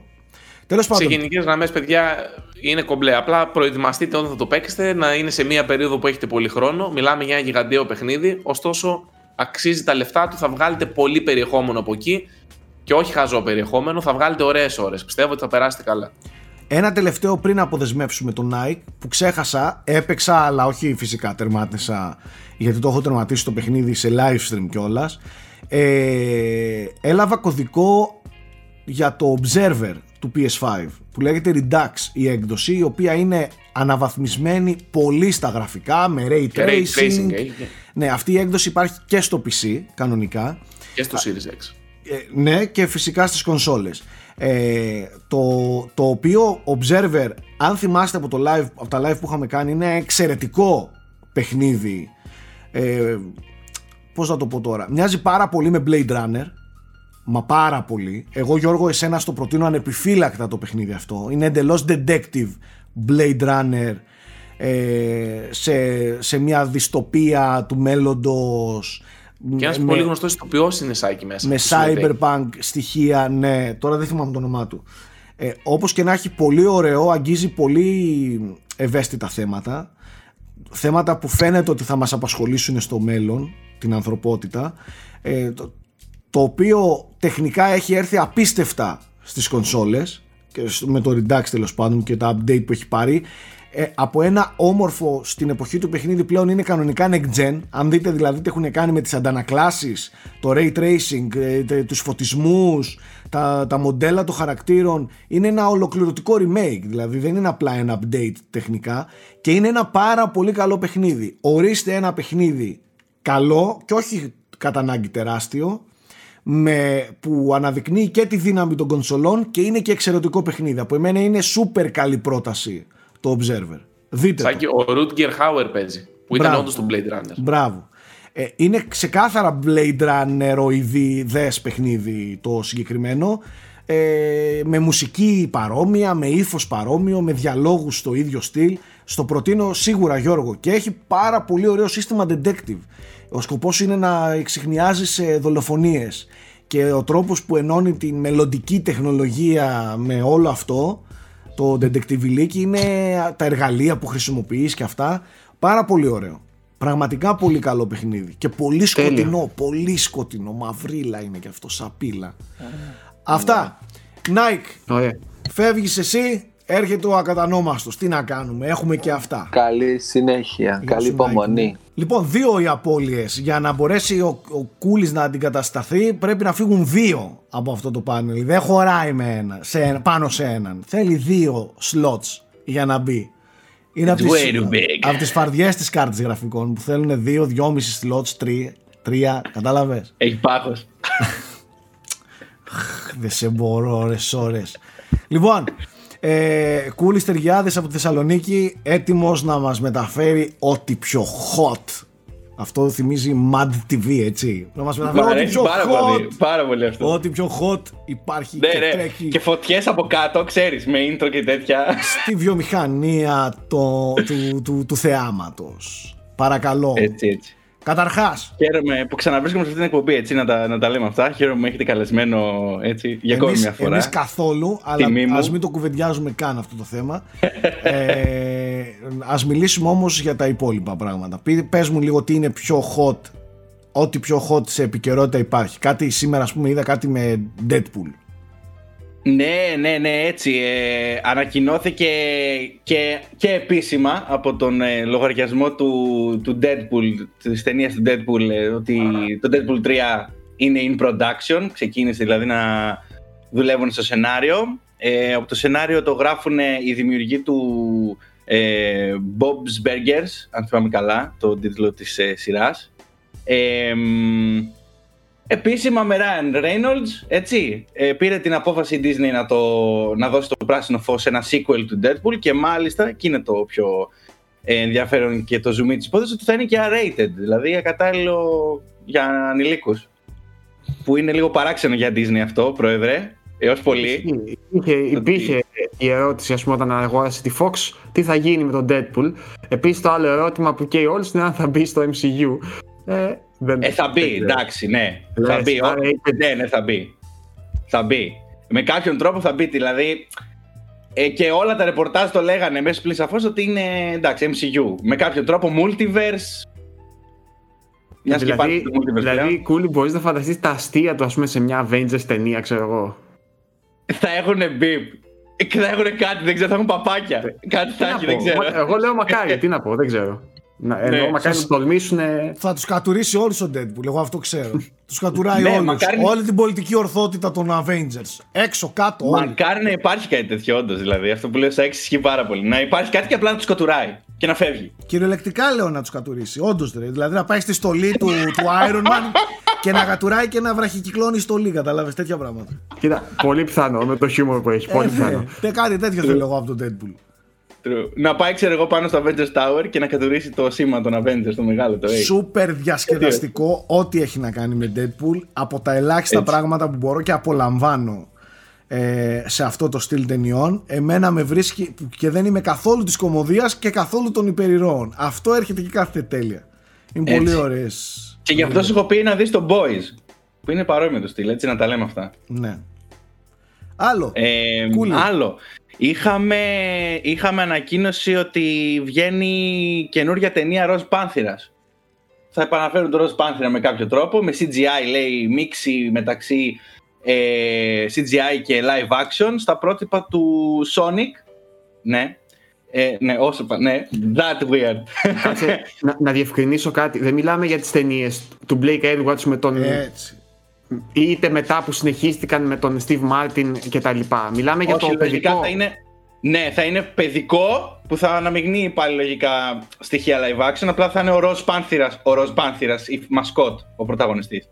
Γι' αυτό και θα θυμίζει Sonic. Ε, και μάλιστα θα είναι ο σκηνοθέτης του Sonic. Του καινούργιου του Sonic της ταινίας. Τον βάλανε τώρα. Ναι. Ε, μ, πάρα πολύ καλά Έχουμε νέα αυτό δεν ήταν. Κούλη, δεν, δεν έχεις βγει στο Nickelodeon, να πει τα νέα εδώ πέρα. ε, μεταφέρω τη ροή, μεταφέρω τη ροή. Είχαμε το πράσινο φως. Ε, εδώ τώρα θα κάνουν οι κυρίες τους Σάκη λίγο, θα, κάνουν, θα ηλεκτριστούν. Ε, το πράσινο φως για τη σειρά του The Last of Us στο HBO. την οποία αναλαμβάνει ε, σε παραγωγή, εκ- εκτέλεση παραγωγής και σενάριο ο ίδιος ο Neil Druckmann. Έτσι, πολύ μεγάλο αυτό. Η ίδια η Naughty Dog πίσω από όλο το project μαζί με τα PlayStation Studios έτσι, με τις πλάτες δηλαδή γίνεται και την επίβλεψή της και στην εκτελεστική παραγωγή πάλι και τη σκηνοθεσία των επεισοδίων, τώρα πώς ακόμα δεν ξέρουμε, ε, είναι ο Craig Mazin του Chernobyl που σάρωσε τα Emmy πέρσι. Οπότε έχουμε μια post-apocalyptic πανδεσία σε αυτό το, το project. Έτσι, post-apocalyptic ε, Big Bang είναι αυτό, σαν Μάλιστα. project με τα ονόματα που είναι από πίσω. Δόθηκε το πράσινο φως, μία ολόκληρη σεζόν ε, παρήγγειλε το HBO και όχι έναν πιλότο απλά, όπως συμβαίνει σε άλλες περιπτώσεις. Πόσα επεισόδια δεν ξέρουμε ακόμα, θα μάθουμε όμως μέσα στους επόμενους μήνες και Ξέρουμε. ίσως και το casting. Κούλη, ξέρουμε αν ο Γκουστάβο επιστρέφει στη μουσική. Μόνο αυτό με ενδιαφέρει. Ε, είχε ακουστεί ότι θα εμπλέκεται στο project. Είχε ακουστεί. Δεν έχει Οκ. επιβεβαιωθεί όμως. Έχει ακουστεί. Θέλω να πιστεύω ότι θα εμπλέκεται. αν Θέλω να έχει και πιστεύω. Ε, Γουστάβο τότε θα απογειωθεί να ξέρετε Δεν Και γίνεται με να τη- μην έχει πιστεύω και για με τη Gustavo Santana, σοβαρότητα γιατί των παραγωγών με το ότι πίσω βρίσκεται η Naughty Dog, ο Dragman αν έχει και Γκουστάβο τελείωσε Ναι, ναι, ναι, απίστευτο. Θα, θα υπογειώσει το project. Βασικά θα δέσει το γλυκό. Δεν χρειάζεται κάτι Τελείωσε, άλλο. τελείωσε. Συμβούν όλοι Dragman από πίσω. Ε, Επίσης, κάνανε και μια ψηλο. Ε, αμφιλεγόμενη, είχαν μια ψηλοαμφιλεγόμενη ε, συζήτηση ο Dragman με τον Mason στο Twitter και για, όσον αφορά το casting και λέγανε ότι ξέρω εγώ τώρα, τώρα που μας, μας φέρανε ότι είμαστε, έχουμε το πράσινο φως για τα επεισόδια ποιους θα βάλουμε λέει στο, στο cast λέει, ποιους θα πάρουμε λέει για ηθοποιούς και τον κάνει από κάτω mention ε, το Mason και του λέει ε, κοίταξε ε, σίγουρα λέει θα στεναχωρήσουμε πολλούς άσε λέει το ίντερνετ θα κάνουμε εμείς τη δικιά μας δουλειά Οπότε το casting που περιμένουν κάποιοι ότι θα έχει σειρά, καλύτερα να μην το περιμένουν. Ε. Δεν Λίγα θα παίζει λόγια. η Ellen Page δηλαδή, την Έλλη. Όχι. Ούτε, ούτε ο Νικολάη Κώστερ Βάλνταου, πώς η το λένε, οποία, το τυπά, η που οποία παίζει Ellen Jamie Lannister. Page έχει πάρει από φήμες ότι θα παίζει την Έλλη, ότι θα είναι η Έλλη ε, τόσες μεγάλες διαστάσεις που πλέον τη χαρακτηρίζουν και ως αυτή που παίζει την Έλλη, η ηθοποιός. Δηλαδή έχει Κάνα ναι, ναι, μοιάζει ναι. πάρα πολύ η αλήθεια είναι έτσι. Είναι- Για τον είναι- αρχικό είναι σχεδιασμό ακριβώς. ε, Και φαίνεται έχει- ότι μάλλον εμπνεύστηκαν. Και η Ellen Page έχει και αυτό το, το αγοροκόριτσο του πράγματος που είχε και η, ε, η Έλλη οπότε είναι ακριβώς τέλεια περίπτωση δεν είναι πολύ girly πολύ ξέρεις το πολύ χαριτωμένο. Είναι πιο, πιο αγοροκόριτσο και της ταιριάζει απίστευτα ο ρόλος της Έλλη. Όντως. Όντως θα ξενερώσω αν δεν είναι η Ellen Page. Και άμα είναι η Τζόνσον που κάνει τη φωνή της, φαντάζεσαι; Να βάλουν αυτήν; Εντάξει. Να είναι λίγο πιο. να έχει διαφορετική χρειά. Υπάρχουν εντάξει από θεωρίες ποιοι θα μπουν πολλές. Συνήθως οι voice overs δεν μπορούν να κάνουν τόσο καλά να ανταπεξέλθουν μπροστά από την κάμερα. Ισχύει αυτό; Ισχύει αυτό. Πολύ λίγοι είναι που έχουν την τέχνη και για τα δύο. Ε, να πάμε σε άλλο θέμα. Πάμε. Σε άλλη είδηση. Ε, είχαμε την είδηση ότι η Wonder Woman ε, θα βγει τελικά πριν εκπνεύσει το 2020. Θα έχουμε δηλαδή μια μεγάλη super hero ταινία να βγαίνει φέτος. Ε, το sequel του Wonder Woman Αλλά- και θα βγει μάλιστα, αλλά ναι, έτσι, θα βγει και σε streaming υπηρεσίες και σε όποιους κινηματογράφους, σε όσους κινηματογράφους είναι ανοιχτοί αυτή την περίοδο, πόσοι είναι ένα θεός ξέρει. 10 σε όλο τον κόσμο. Ε, ακριβώς. Ε, ναι, η μια Κάτσε, απόφαση που Κουλή. σίγουρα δεν έφερε. Ναι, ε, Θα έρθει, πρόεδρε. και στην Ελλάδα, θα έρθει και στην Ελλάδα στου κινηματογράφου πριν το τέλος του χρόνου. Αυτό δεν είναι, δεν ξέρω για Ελλάδα ακριβώς τι Ναι, και παίζει. εγώ δεν νομίζω είναι- ότι ισχύει για Ελλάδα ακόμα αυτό. Νομίζω ότι ισχύει για την Αμερική γενικά και, και στο HBO ισχύει για την Αμερική. Ναι, το HBO στην Ελλάδα με μερι... υπάρχει κατά κάποιον τρόπο. Ναι, μέσω του Vodafone TV νομίζω. Ναι, ναι, υπάρχει, τρόπος, ναι. Αλλά δεν θα έρθει έτσι κι αλλιώς, όχι μόνο στην Ελλάδα ούτε στην Ευρώπη. Ε, μόνο για Αμερική, για το HBO Max της Αμερικής ισχύει το Wonder Woman. Ναι, αυτό δεν το ξέρω σαν λεπτομέρεια, απλά κάνει σαν κίνηση, είναι σίγουρα Ναι. επίπεδο Disney, έτσι. Δηλαδή, πάλι για ακόμη μια φορά, μια ακόμη μεγάλη εταιρεία παραγωγής, ίσως η δεύτερη μεγαλύτερη αυτή που, τη στιγμή που υπάρχει μετά την, ε, μετά την Disney, δείχνει ότι Πολύ το streaming είναι δυσάρεστο αυτή τη στιγμή η μόνη πάντως. λύση. Πολύ δυσάρεστο πάντως που η πανδημία ήρθε να ε, πήγαινε εκεί το πράγμα απλά η πανδημία ήρθε και έδωσε ε, βάζει πρακτικά και τα τελευταία καρφιά στο, στο φέρετρο των κινηματογράφων και της φυσικής παρουσίας σε αίθουσες Πολύ ε, και δυστυχώς. νομίζω ότι έχει ενδυναμώσει τόσο πολύ τις συνδρομητικές υπηρεσίες Netflix, HBO, Prime και τα λοιπά, Apple TV ε, που μόλις βγούμε από την πανδημία θα δυσκολευτεί πολύ να, ξα... να επανέλθει ο κόσμος στις αίθουσες και... ή ή να πείσουν τις εταιρείες να επενδύσουν στις αίθουσες και όχι στο streaming. Δυστυχώς, Πάντως, ναι. ε, πιστεύω ότι οι εταιρείες θα θέλουν να επιστρέψουν. Γιατί το, μην ξεχνάς, το μεγαλύτερο μέρος των εσόδων τους είναι από την αίθουσα ακόμα. Αλλά ξέρεις τι, πλέον είναι και σε μια φάση που δεν έχουν και πολλές άλλες επιλογές. Δηλαδή, έτσι όπως φαίνεται να τραβάει αυτό το πράγμα, έχουν ξεμείνει με πολλές ταινίες και σύν το ότι είχαν ήδη προγραμματίσει άλλες ταινίες για του χρόνου κτλ. Ναι. Δεν μπορούν ξαφνικά μαζεμένα να τις πετάξουν όλες μαζί. Δηλαδή, αναγκαστικά η μία θα φάει την άλλη. σε- Άμα το κάνουν αυτό. Ναι, εννοείται. Κατάλαβες, ο- οπότε πρέπει να βρουν έναν τρόπο κι αυτές κάπως να σώσουν αρχικά τη μεγάλη επένδυση που έχουν κάνει, γιατί είναι ακριβές ταινίες τώρα, κατά ψέματα. Ε, και να, πώς θα, τι να πω, πώς θα κατανείμουν πάλι τις κυκλοφορίες τους; Ε, παρακάτω. Σίγουρα υπάρχει, σίγουρα υπάρχει πάντως ε, μεγάλη αναμπομπούλα σε αυτό το κομμάτι. Και, και σύγχυση. Από, Και κάτσε. από όλους για το πώς θα, τη- και θα τη ακόμα, βγάλουν και αυτή ακόμα, τη- και την ακόμα δεν μαρτυρία. έχουμε, και ακόμα δεν έχουμε δει τίποτα. Κουλή, πάμε λίγο σε καμία προτασούλα. Εγώ έχω να κάνω μια πολύ μικρή ελαφριά προτασούλα. Για, αυτούς που Για δεν πες θέλουν- μου. για να τελειώνω εγώ με τα δικά μου. Να πω ότι έχω φάει τελευταία ένα σκάλωμα στο Netflix. Το οποίο Netflix, να σας πω την αλήθεια, πλέον έχει πολύ καλύτερα ντοκιμαντέρ από ό,τι έχει ε, σε σειρές. Αυτή είναι η δικιά μου άποψη. Ε, βλέπω το Toughest Prison το ντοκιμαντέρ που δείχνει ε, είναι μια εκπομπή πρακτικά που ο πρωταγωνιστής, ο, πρωταγω- ο, ο παρουσιαστής ε, πηγαίνει και επισκέπτεται για κάποιες μέρες ε, φυλακές υψής ασφαλείας ή παράξενες ή πολύ σκληρές φυλακές από όλο τον κόσμο και εντάξει σου πέφτουν τα σαγόνια με αυτά που βλέπεις και, και, και συμβαίνουν ας πούμε εκεί έξω Ομά όλα, ε. ε, δεν, δεν υπάρχει δηλαδή αυτό το πράγμα. Είναι, είναι ασύλληπτο όλο αυτό. Ο οποίος ε, παρουσιαστής δεν είναι κάποιος τυχαίος. Έχει φυλακιστεί ε, πριν πολλά χρόνια για υπόθεση που τον. ε, ε, βασικά ο τύπος είχε κατηγορηθεί ότι είχε σκοτώσει νομίζω κάποιον αλλά τελικά μετά από χρόνια τον βάλαν μέσα και μετά από χρόνια οθώθηκε. Κάτι τέτοιο έγινε και τέλος πάντων ε, πηγαίνει και παρακολουθεί και ζει όντως μέσα στις φυλακές για κάποιες μέρες ρε παιδί μου και είναι ασύλληπτο αυτό που, που συμβαίνει.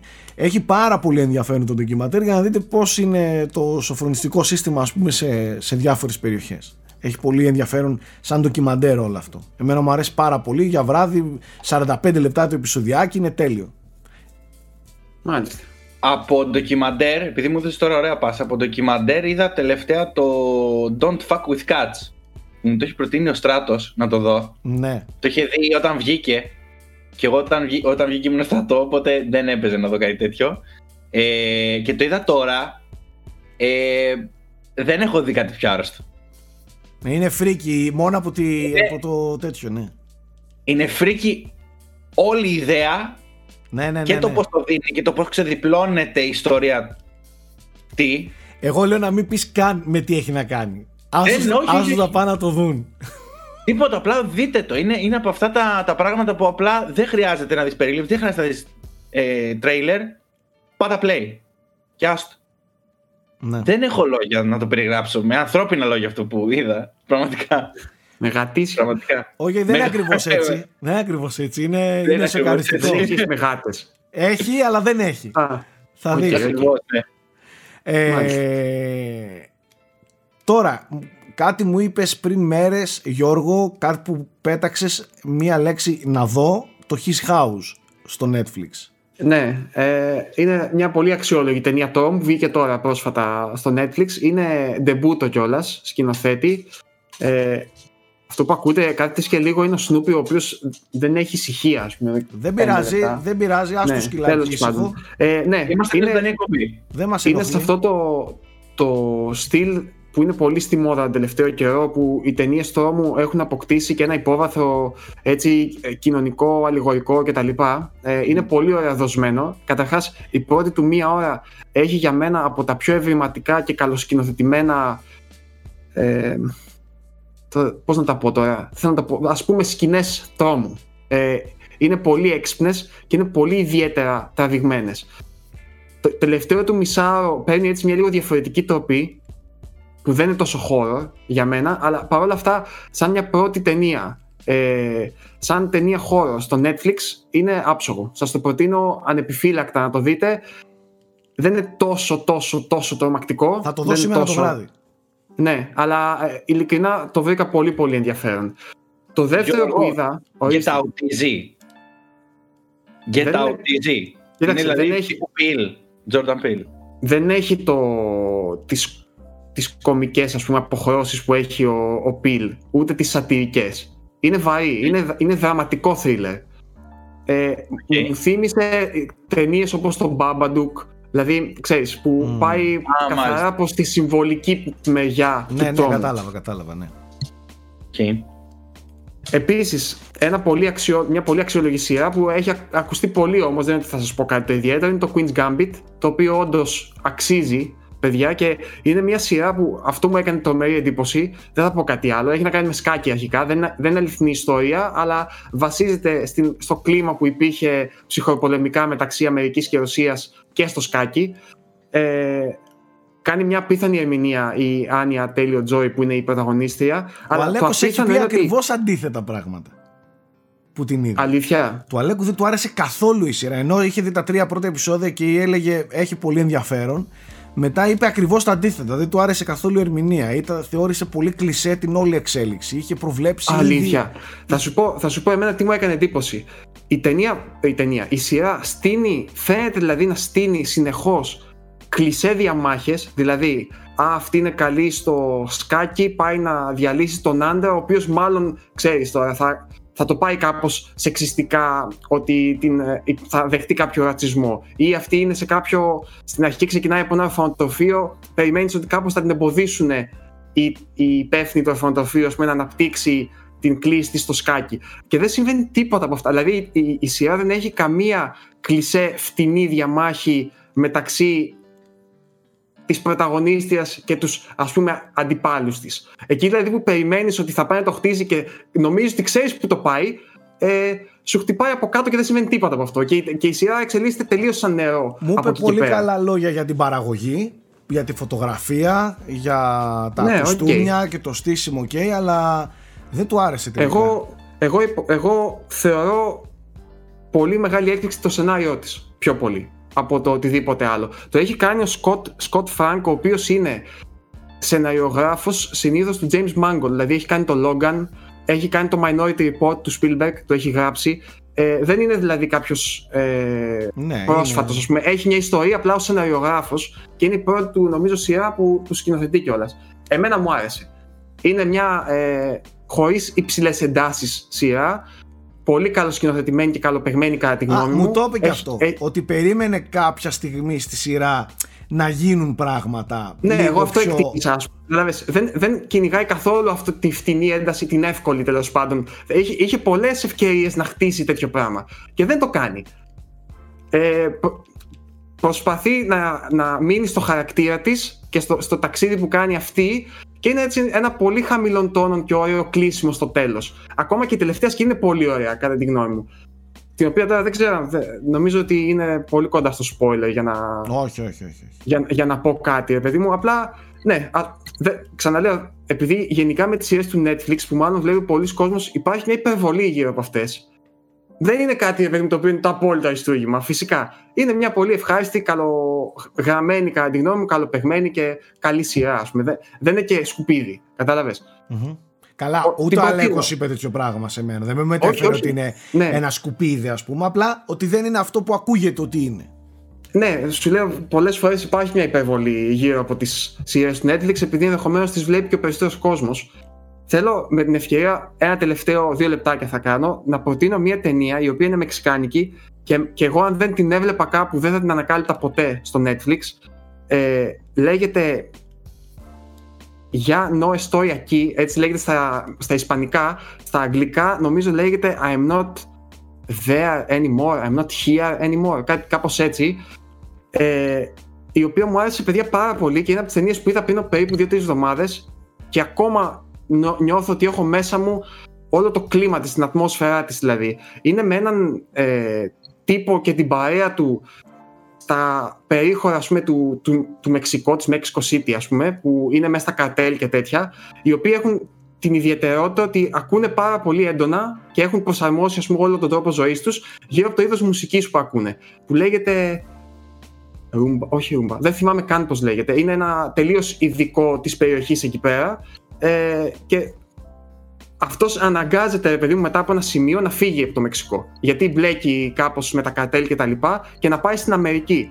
Και δείχνει όλη τη σύγκρουσή του και την κουλτούρα του στο να αφομοιωθεί εκεί πέρα και γενικότερα είναι πάρα πολύ ωραία δοσμένη η ταινία. Είναι λίγο... Είναι εντελώς κοινωνική, σκηνοθετημένη με ένα ας πούμε κοινωνικό ρεαλισμό, ας το πούμε έτσι. Δεν Ναι, έχει πολλές φανφάρες και τέτοια. Ναι, ναι, έχει, κατάλαβα είναι ακριβώς τι αργή. λες. Ναι. Ε, και πολύ ευχάριστη έκπληξη. Δηλαδή από τις ταινίες που λες, γιατί να είναι κλειδωμένη και κρυμμένη πίσω από τόσο πράγμα στο Netflix και να μην ακούγεται καν; Ε, αν σας αρέσει αυτό το στυλ σινεμά που είναι έτσι λίγο πιο κοινωνικό, λίγο πιο βαρύ κτλ., είναι πολύ πολύ ωραία ταινία, παιδιά. Μου άρεσε πολύ. Ε, Ψάξτε αυτό το την. θέμα με τις, με τις κρυμμένες εντός εισαγωγικών ε, σ- σειρές ή ταινίες στο Netflix είναι πραγματικά μάστιγα, έτσι. Δηλαδή κάτι πρέπει να γίνει Κοίταξε, δεν ξέρω, με αυτό τον συμβαίνει- αλγόριθμο. Συμβαίνει αυτόματα, ε, ε, Κούλι, όταν έχεις τόσο πολύ περιεχόμενο. Και νομίζω είναι... Τι να πω τώρα, το, το κακό με το να είσαι δημοφιλής και το να προσπαθείς να είσαι δημοφιλής έτσι κι Εγώ αλλιώς. πιστεύω ότι τα top Ή- 10 κάνουν πολύ μεγάλη ζημιά στο, στη κεντρική του, του Netflix. Δηλαδή από εκεί πέρα πολλοί κόσμος παίρνει χαμπάρι για το ότι είναι Ναι. super hot στο Netflix και πολλές φορές απογοητεύεται. Ε, Πώς αλλιώς, ναι, μα πώς, πώς αλλιώς να, δηλαδή... ε, να ψάχνεις. Μόνο εγώ να πάω και τα σου πω. ψάχνω. Εγώ πάω με τις ώρες και ψάχνω. Σου πω. Να θέλω να δω ψάχνεις- κάτι, μια ταινία. Πάω όντως. Εντάξει, αυτό Κάνω είναι, τον κύκλο. αυτό είναι μάστιγα. Τις μισές φορές που έχουμε κάτσει με την Αλίνα εγώ, να δούμε κι εγώ, ταινία παιδιά, στο ναι. Netflix, ε, δεν βλέπουμε γιατί περνάει η ώρα ψάχνοντας. Ναι, ναι, ναι, ναι. Αυτό είναι Και μάστιγα. εγώ πλέον, ξέρεις τι, επειδή το έχω κάνει πάνω από πέντε φορές αυτό το πράγμα, αν δεν ξέρω ακριβώς τι Μην θα δω, δεν τα κάθεσαι ανοίγω. καν, μην κάθεσαι καν Ναι, να το ναι, δεις. ναι. Τι να δω και τι να δω. Και ξέρεις τι έχει κάνει. Και έχει κάνει το Netflix το εξής marketing trick που δεν ξέρω ποιοι το έχουν παρατηρήσει. Αλλάζει τα thumbnails όλων των σειρών και των ταινιών. Ισχύει. Συνέχεια. Ναι. Για να Ναι. φαίνεται φρεσκαρισμένο και να Φαίνεται μπαίνεις, φρέσκο, να ναι. βλέπεις, να ψάχνεις.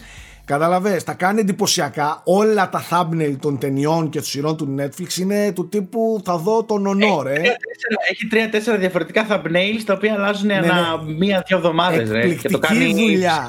Εκπληκτική δουλειά στις αφήσεις του. Απίστευτη δουλειά σε όλες τις αφήσεις και ό,τι βλέπεις είναι αριστούργημα ρε όταν, ο- από το thumbnail του από το... Λες μα αυτό είναι α- άρρωστο ταινι, ταινιάρα, σειράρα ας πούμε. Ισχύει. Ισχύει. Ε, τώρα που είπες ε, σειρά που φαίνεται καλή, στο thumb- ε, φαίνεται καλή στο thumbnail, αλλά είναι και όντως καλή. Είναι μια ισπανική τυρά, ισπανική παραγωγή. The Barrier λέγεται στα αγγλικά. Τώρα στα ελληνικά δεν ξέρω τον τίτλο της. Στα ελληνικά. Αχ, τι νομίζω Να λέγεται. ξέρετε η Κάπου το Αλίνα έχω τα έχει δει. δει όλα αυτά. Όλα. Ε, το θέμα είναι άκρος επίκαιρο με το οποίο καταπιάνεται. Είναι με, ένα, με έναν ιό, ο οποίος ε, εξαπλώνεται κτλ. Και, και έχει να κάνει πάλι με καραντίνες, με. Θυμίζει λίγο 1984. Πολύ ωραίο, πάρα πολύ ωραίο. Να το δουν όσοι θέλουν να καραντινιάσουν λίγο πιο σκληρά. Να μας Και λείπεις, το δεν θέλουμε άλλη mood. καραντίνα και άλλες πανδημίες, να τις δείτε εσείς. Άσε. Εγώ θα δω μια ταινία Αλλά με, έχω με καλό. λουλουδάκι και με ταλούδες, μπορώ; Εσύ, Ναι, ναι εντάξει, μετά να, να, να καίγονται όλα, αλλά, εδώ. αλλά να ξεκινάει έτσι. Μετά έτσι να μαυρίζουν όλα, δεν έχουμε θέμα, απλά ξέρεις. να τρώνε τις καρδιές τους. Καραντίνες δεν θέλουμε, δεν έχουμε πρόβλημα με οτιδήποτε άλλο. Καραντίνες και πανδημίες δεν θέλουμε. Ε, Στο σπίτι του κρεμασμένου δεν μιλάνε για σκηνή. Πάμε παρακάτω. Έχεις κάτι άλλο να προτείνεις ή, για να, ή να κλείσουμε αδερφούλη μου; Ε, είδα επίσης Σάκη το The Hunt που με έχεις πει εδώ και πολύ καιρό να το δω. Το The Hunt. Δες το The Hunt, δες το The Hunt. Παιδιά, είδα το The Hunt με τον Μάτς Μίκελσεν σε σκηνοθεσία Τόμας Βίντερμπεργκ. Ε, και ήταν Στη γλώσσα τους. δύο ώρες. Ορίστε. Στη γλώσσα τους, δεν είναι, δεν είναι αγγλικά. Ναι, είναι δανέζικη ταινία. Είναι στα, στα δα- δανέζικα, μιλάνε όλη την ώρα. Ε, Πέρα από κάτι σπαστά σε κάτι σημεία. Ναι, ναι. Ε, μ, και είναι δύο ώρες όπου θα σφίγγετε το στομάχι σας και θα νιώθετε άβολα. Δύο ώρες. Με, ένα, Κόμπος. με μια θεματολογία επίσης πολύ άβολη. Κόμπος, με έναν κόμπος. ε, δάσκαλο ο οποίος κατηγορείται για σεξουαλική παρενόχληση σε έναν παιδικό ανήλικο, σταθμό. ναι. Ήταν παιδικός σταθμός, Ναι, κάτι ναι, ήταν, ναι, ναι. ναι, ναι. Νηπιαγωγός είναι πάντως. Νηπιαγω- Νηπιαγωγός, ναι, σωστά. Ναι, και, Ε, και όλη η κοινωνία, η υποτίθεται ανεπτυγμένη και ψαγμένη κοινωνία. Ε, Ναι. Αρχίζουν σιγά σιγά τα αδέρφια του, οι Το φίλοι πνίγει, του να το τον πνίγει. παρακονίζουν. Εμένα με έπνιγε Ναι. αυτή η ταινία. Ή Το, το δίκιο έπνιγε, με έπνιγε. Δεν, δεν ήταν ασύλληπτο. Τέλος πάντων. Ε, πολύ ωραία ταινία να τη δείτε. Την προτείνω κι εγώ. Ε, αυτά. Σας αφήνουμε να είστε καλά. Τα λέμε την επόμενη εβδομάδα. Περιμένουμε γενικά τα σχόλιά σας. Ε, και μην ξεχνάτε ότι την εκπομπή μας μπορείτε να την ακούτε και μέσα από το Spotify. Την αγάπη μας, ψυχραιμία, τα λέμε στο επόμενο. Bye.